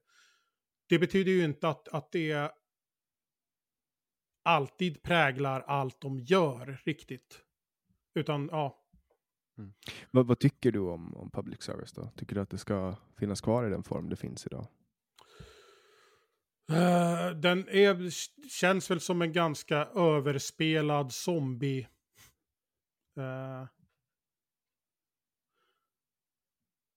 Ja, nej, men det är ju en zombie helt enkelt. Det är en vandrande död som egentligen så var det liksom redan klippt för Sveriges Television och public service när internet kom igång på allvar.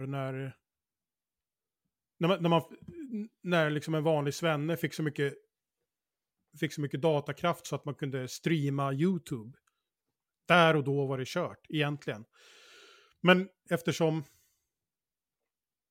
det är ju så oerhört mycket pengar inblandat så blir det ju förstås en ganska utdragen process. Men om vi ska gå tillbaka i tiden till, om vi säger 70-talet, så tycker jag väl att det är en bra idé med public service till exempel. På samma sätt som det liksom fanns en poäng med de olika pressstöden, med olika kulturstöd. Att jag är inte en sån som generellt vänder mig mot att skattepengar används för kultur. För jag särskilt inte en så liten marknad som Sverige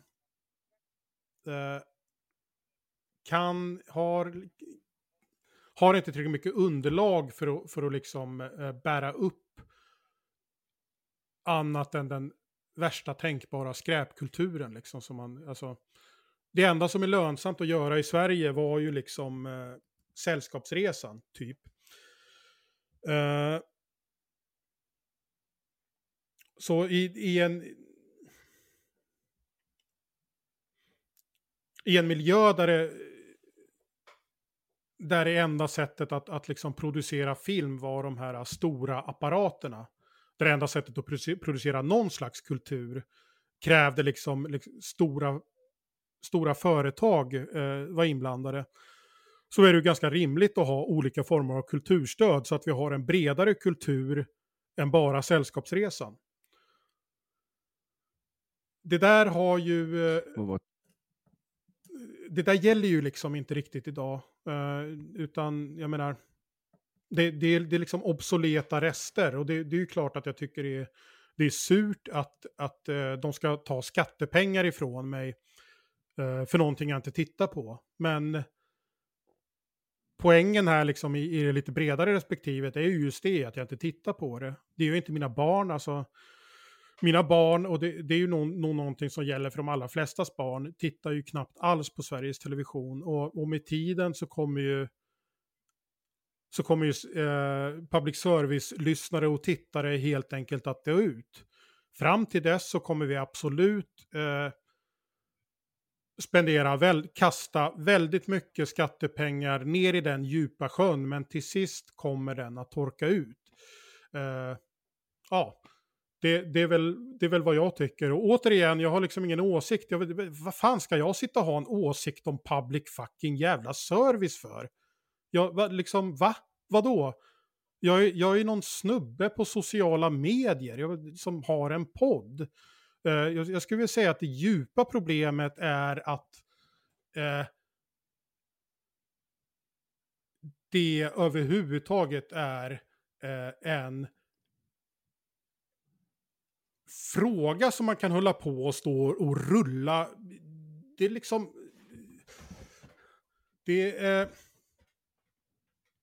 Jag tänker att du står ju ändå ganska mycket i opposition. Jag upplever ju Nyheter Idag lite som i opposition till public service. Ja, men det är vi ju absolut. Och för jag menar... Och det är ju för att... Alltså det är ju vad vi tror att... våra läsare gillar och sprider, alltså till syvende och sist så att säga. Jag skriver ju inte för Nyheter Idag på grund av att jag har något inre brinnande liksom behov av att det är kul att krossa sossar. Jag måste säga att det var otroligt tillfredsställande, fruktansvärt tillfredsställande att få skriva dödsrunan för politism. Det var gött, kan jag säga. Men jag menar, jag skriver ju som en ren cyniker där. Alltså vi har ju Nyheter Idags affärsidé är i princip att bli ett högermedia i Sverige, något som saknas. Så vi försöker ta den platsen innan Expressen kommer och liksom slår ut oss därifrån. Och därifrån så blir det ju så här, ja men då blir ju public service, som principiellt så tycker jag att det är så här, nej det verkar ju ganska onödigt att vi ska slänga en massa skattepengar som vi kan använda till mycket bättre saker på att... producera då tv-underhållning av ganska låg kvalitet till ett sakta krympande befolkningssegment av äldre, skulle jag vilja säga. Men alltså Jag har verkligen svårt att så här, bygga upp ett engagemang för denna fråga. Alltså jag menar, herregud, vad mycket annat händer inte i världen än och sådär. Men jag har ju en generell... Och det kan ju bero på att jag jobbar då deltid på Nyheter Idag, så sitter jag ju och massivt överdoserar alla de här jävla frågorna. Ja, men det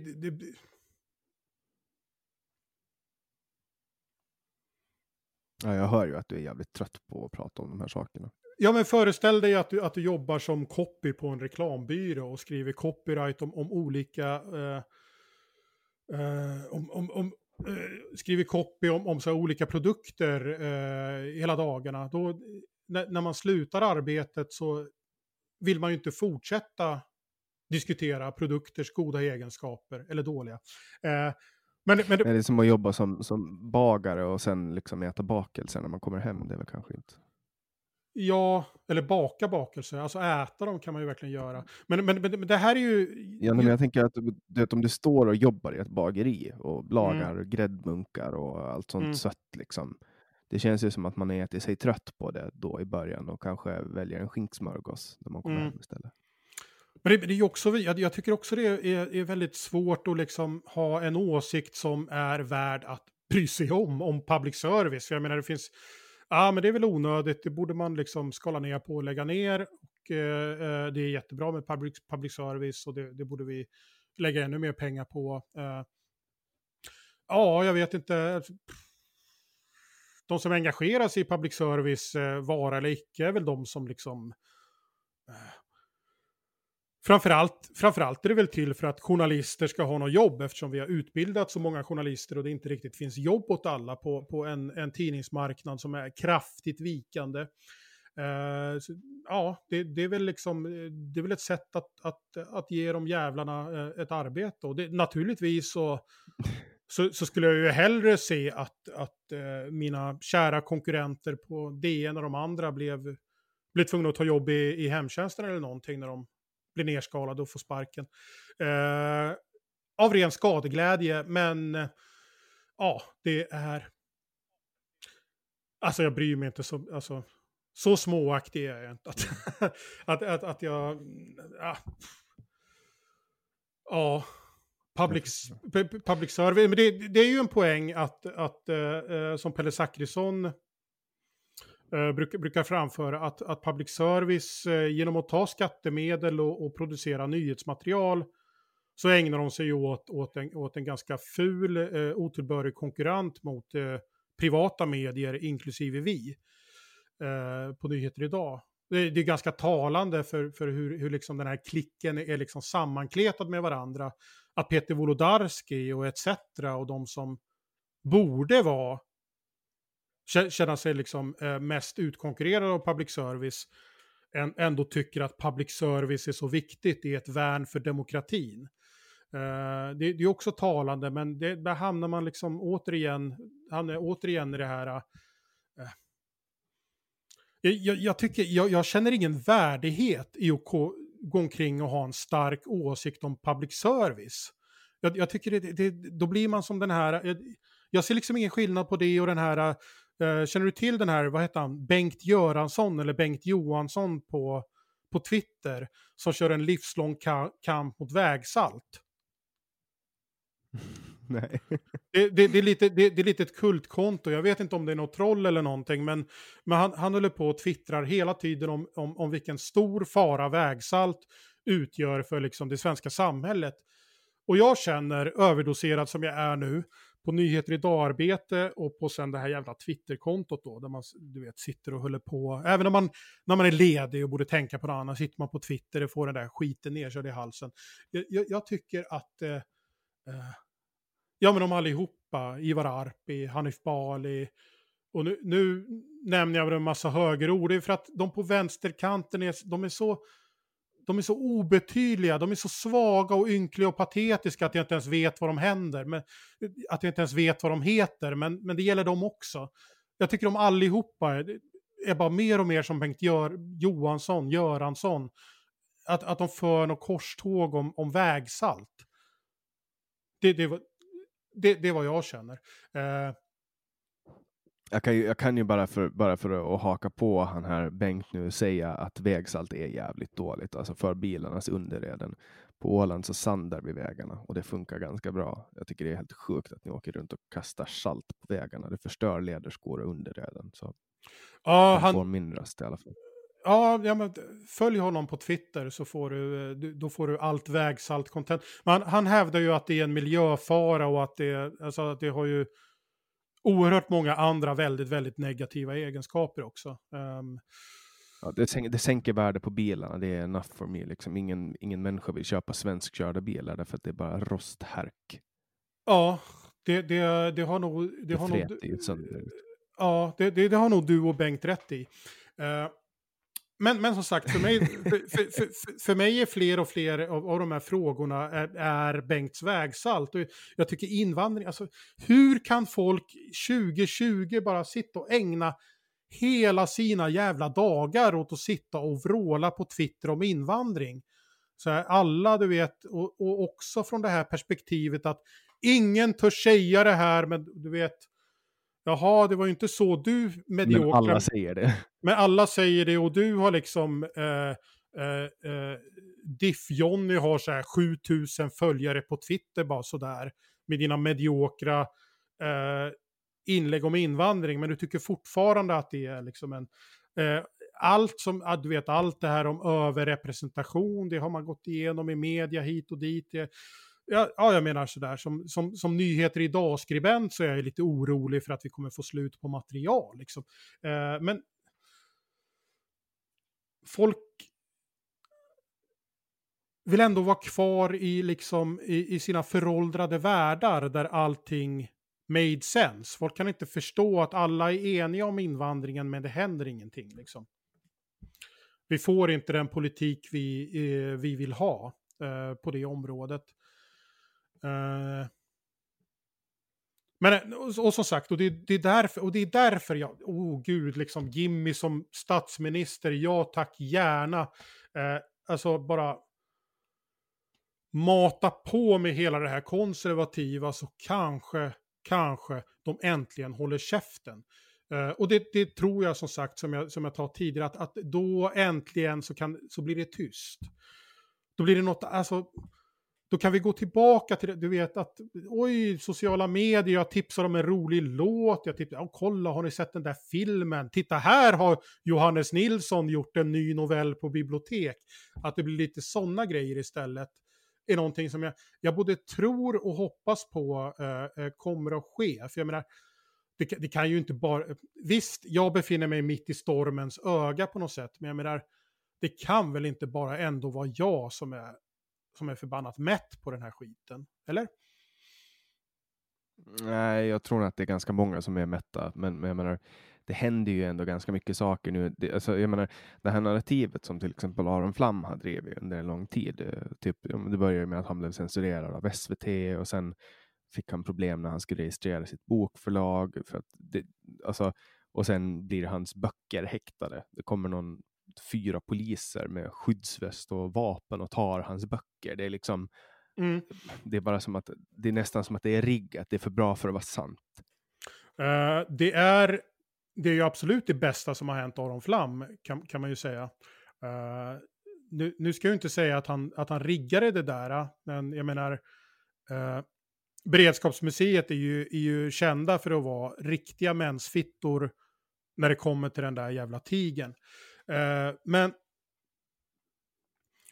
det är väl jättebra för Aron Flam det som har hänt. Han har ju tjänat jättemycket pengar på det. Han kommer inte fällas. Det hade ju varit helt groteskt. Han kommer ju nästintill helt säkert garanterat frias för det där. Han kanske till och med får lite skadestånd för besväret. Ja, det skulle väl till och med kunna vara en möjlighet, vilket, ja. Ja, visst. Men just det där är ju någonting man vill ha och hela tiden söker. För att det är ju... att ställa sig själv, att hamna i en konflikt med en mäktigare fiende, att vara den stora berättelsen, den viktiga berättelsen på internet, den som får alla att falla, det är ju David och Goliat. Eller hur? Mm. Alltså, jag hade läst Malcolm Gladwells bok om David och Goliat. Nej, det har jag inte gjort. Jag sitter bara och läser skit på Twitter. Jag hinner liksom inte läsa böcker längre, tyvärr. Jag ska inte säga... Det är väldigt bra. Det är en David och Goliat historia, narrativbok. Den är superbra. Jag tycker att han är extremt duktig. Malcolm Gladwell, en av mina favoritförfattare. Mm. David och Goliat har ju förstås alltid varit en sån där väldigt... ett väldigt snyggt narrativ. Den ensamma, men... Det roliga är att han i den här boken, förlåt för att jag avbröt dig, så går han ju faktiskt igenom hur det egentligen var. Alltså, det var ju egentligen David som hade alla övertag. Därför att Goliat var ju för det första blind. Och hade ett melee-vapen. Medan David var liksom, hade tränat så in i helvete med den här slangbällan. Mm. Och alltså sköt liksom, han kunde träffa på så här helt sinnessjuka nivåer, så att egentligen så var det helt tvärtom, att det var den lilla som hade den överlägsna taktiken som var den bästa, medan Goliat egentligen bara stod där och fattade ingenting och såg inte ens och ropade så här: kom hit med ditt svärd nu och så slåss vi liksom. Så det är en ganska rolig twist på boken. Ja, och det är väl också ganska mycket så som det är, som de senaste tidens utveckling på internet också har visat oss, att det är ju, man har ju alla övertag när man är David. Eller hur? När man är den här enskilda stackars utsatta individen som fick någon föreläsning avbokad, hjälp, stöd mig, swisha hit och dit. Då är man ju den som har övertaget, och de här stora, liksom, du vet, ju större desto mer långsamma och blinda är de ju helt enkelt. För oss på Nyheter Idag är ju, i de etablerade medierna är ju liksom, de är ju helt perfekta att springa omkring och slunga sina stenar i ansiktet på.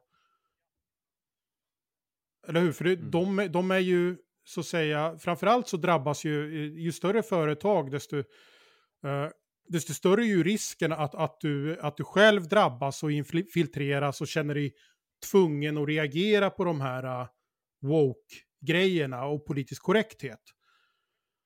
Därför att när du blir ett stort företag så blir du liksom... Då börjar, alltså, stora företag, stora organisationer tenderar ju att få det här mer försiktiga sättet att bete sig på. Att man är mer rädd för att råka göra fel när man har kommit upp till en viss nivå, än att liksom ta en risk och göra rätt, som man kanske har mer inställd på när man försöker slå sig fram. Så även där är det ju lite, så att säga, ett falskt narrativ. Det är ju Aron Flam som har alla vapen på sin sida i sin kamp mot de här helt förvirrade boomerserna på Beredskapsmuseet som får alla emot sig och kommer förlora sitt idiotiska mål. Ja. Och nu har vi avverkat 2 timmar. Och jag tycker att det var spännande att äntligen få podda med dig, för att jag har som sagt köpte ju alla avsnitt av Magister och satt och lyssna igenom dem när jag levlade 1 till 60 i WoW Classic när det släpptes. Så jag har suttit med din röst i mina öron i många, många, många timmar. Och jag hoppas att även ni som har lyssnat på det här, som kanske inte har lyssnat på Johannes tidigare, har fått ut någonting av det. Om ni är intresserade av det han har gjort, och speciellt de Magister som jag tycker om, så kan man fortfarande köpa avsnitten av det. Intressant. Det kan man göra. Det räcker med att skicka, var det 100 spänn? Ja, men nu säger jag att det var 100 spänn här, så att det får väl bli det nya priset om det skulle varit högre. Nej, men det var nog 100 kronor. Ja, man kan skicka det till mitt swishnummer som är 0709 502 758. Och det finns, swishnumret kommer ni ju... Här kommer jag in i efterhand och ska påpeka att Johannes också vill att ni, om ni är intresserade av att köpa de här magisteravsnitten, skriver med mag och er e-mailadress. Så då vet han vem han ska skicka de här avsnitten till. Så mag plus er e-mailadress i swishen så får ni de här avsnitten till er mailadress. Också kunna hitta då om ni går och kollar på mina poddar, och där vill jag framförallt framhålla min podcast som jag kommer satsa på i framtiden, Bibliotek, som är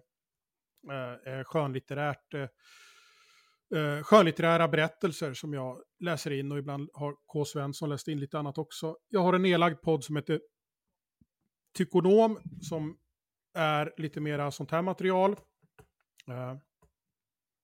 som jag lagt till handlingarna, och sen har jag en riktig slowpod tillsammans med Malcolm Chejune som heter Herrklubben, som har kommit ut med 4 avsnitt, och jag tänker väl men så här typ att man kanske ger ut ett avsnitt varje år eller något sånt där. Något sånt. Mm. Men då tackar jag dig supermycket, Johannes Nilsson, för att du var med. Och till er som har lyssnat så tackar jag så jättemycket för att ni har hängt med på ytterligare ett samtal. Och en sak som jag har smugit fram lite, som jag inte har marknadsfört på något sätt, är att det numera finns en webbshop som ni kan gå in på. Om ni går in på www.samtal.ax/butik så kan ni köpa tröjor där det står dödsknarkarna sist. Ni kan också välja att köpa en tröja med lite tråkigare motiv med poddens logotyp. Ni kan ju också via hemsidan www.samtal.ax hitta länkar till Patreon och Paypal och Swish. Där ni kan gärna få swisha över en liten gåva, en liten donation, så att jag kan driva vidare det här. Och ni hittar också på hemsidan ett litet formulär där ni kan önska gäster. Det är jättekul att se vilka ni önskar, och jag försöker alltid så gott jag kan boka efter er som lyssnar. Jag heter Janik Svensson och du har lyssnat på podcasten Samtal.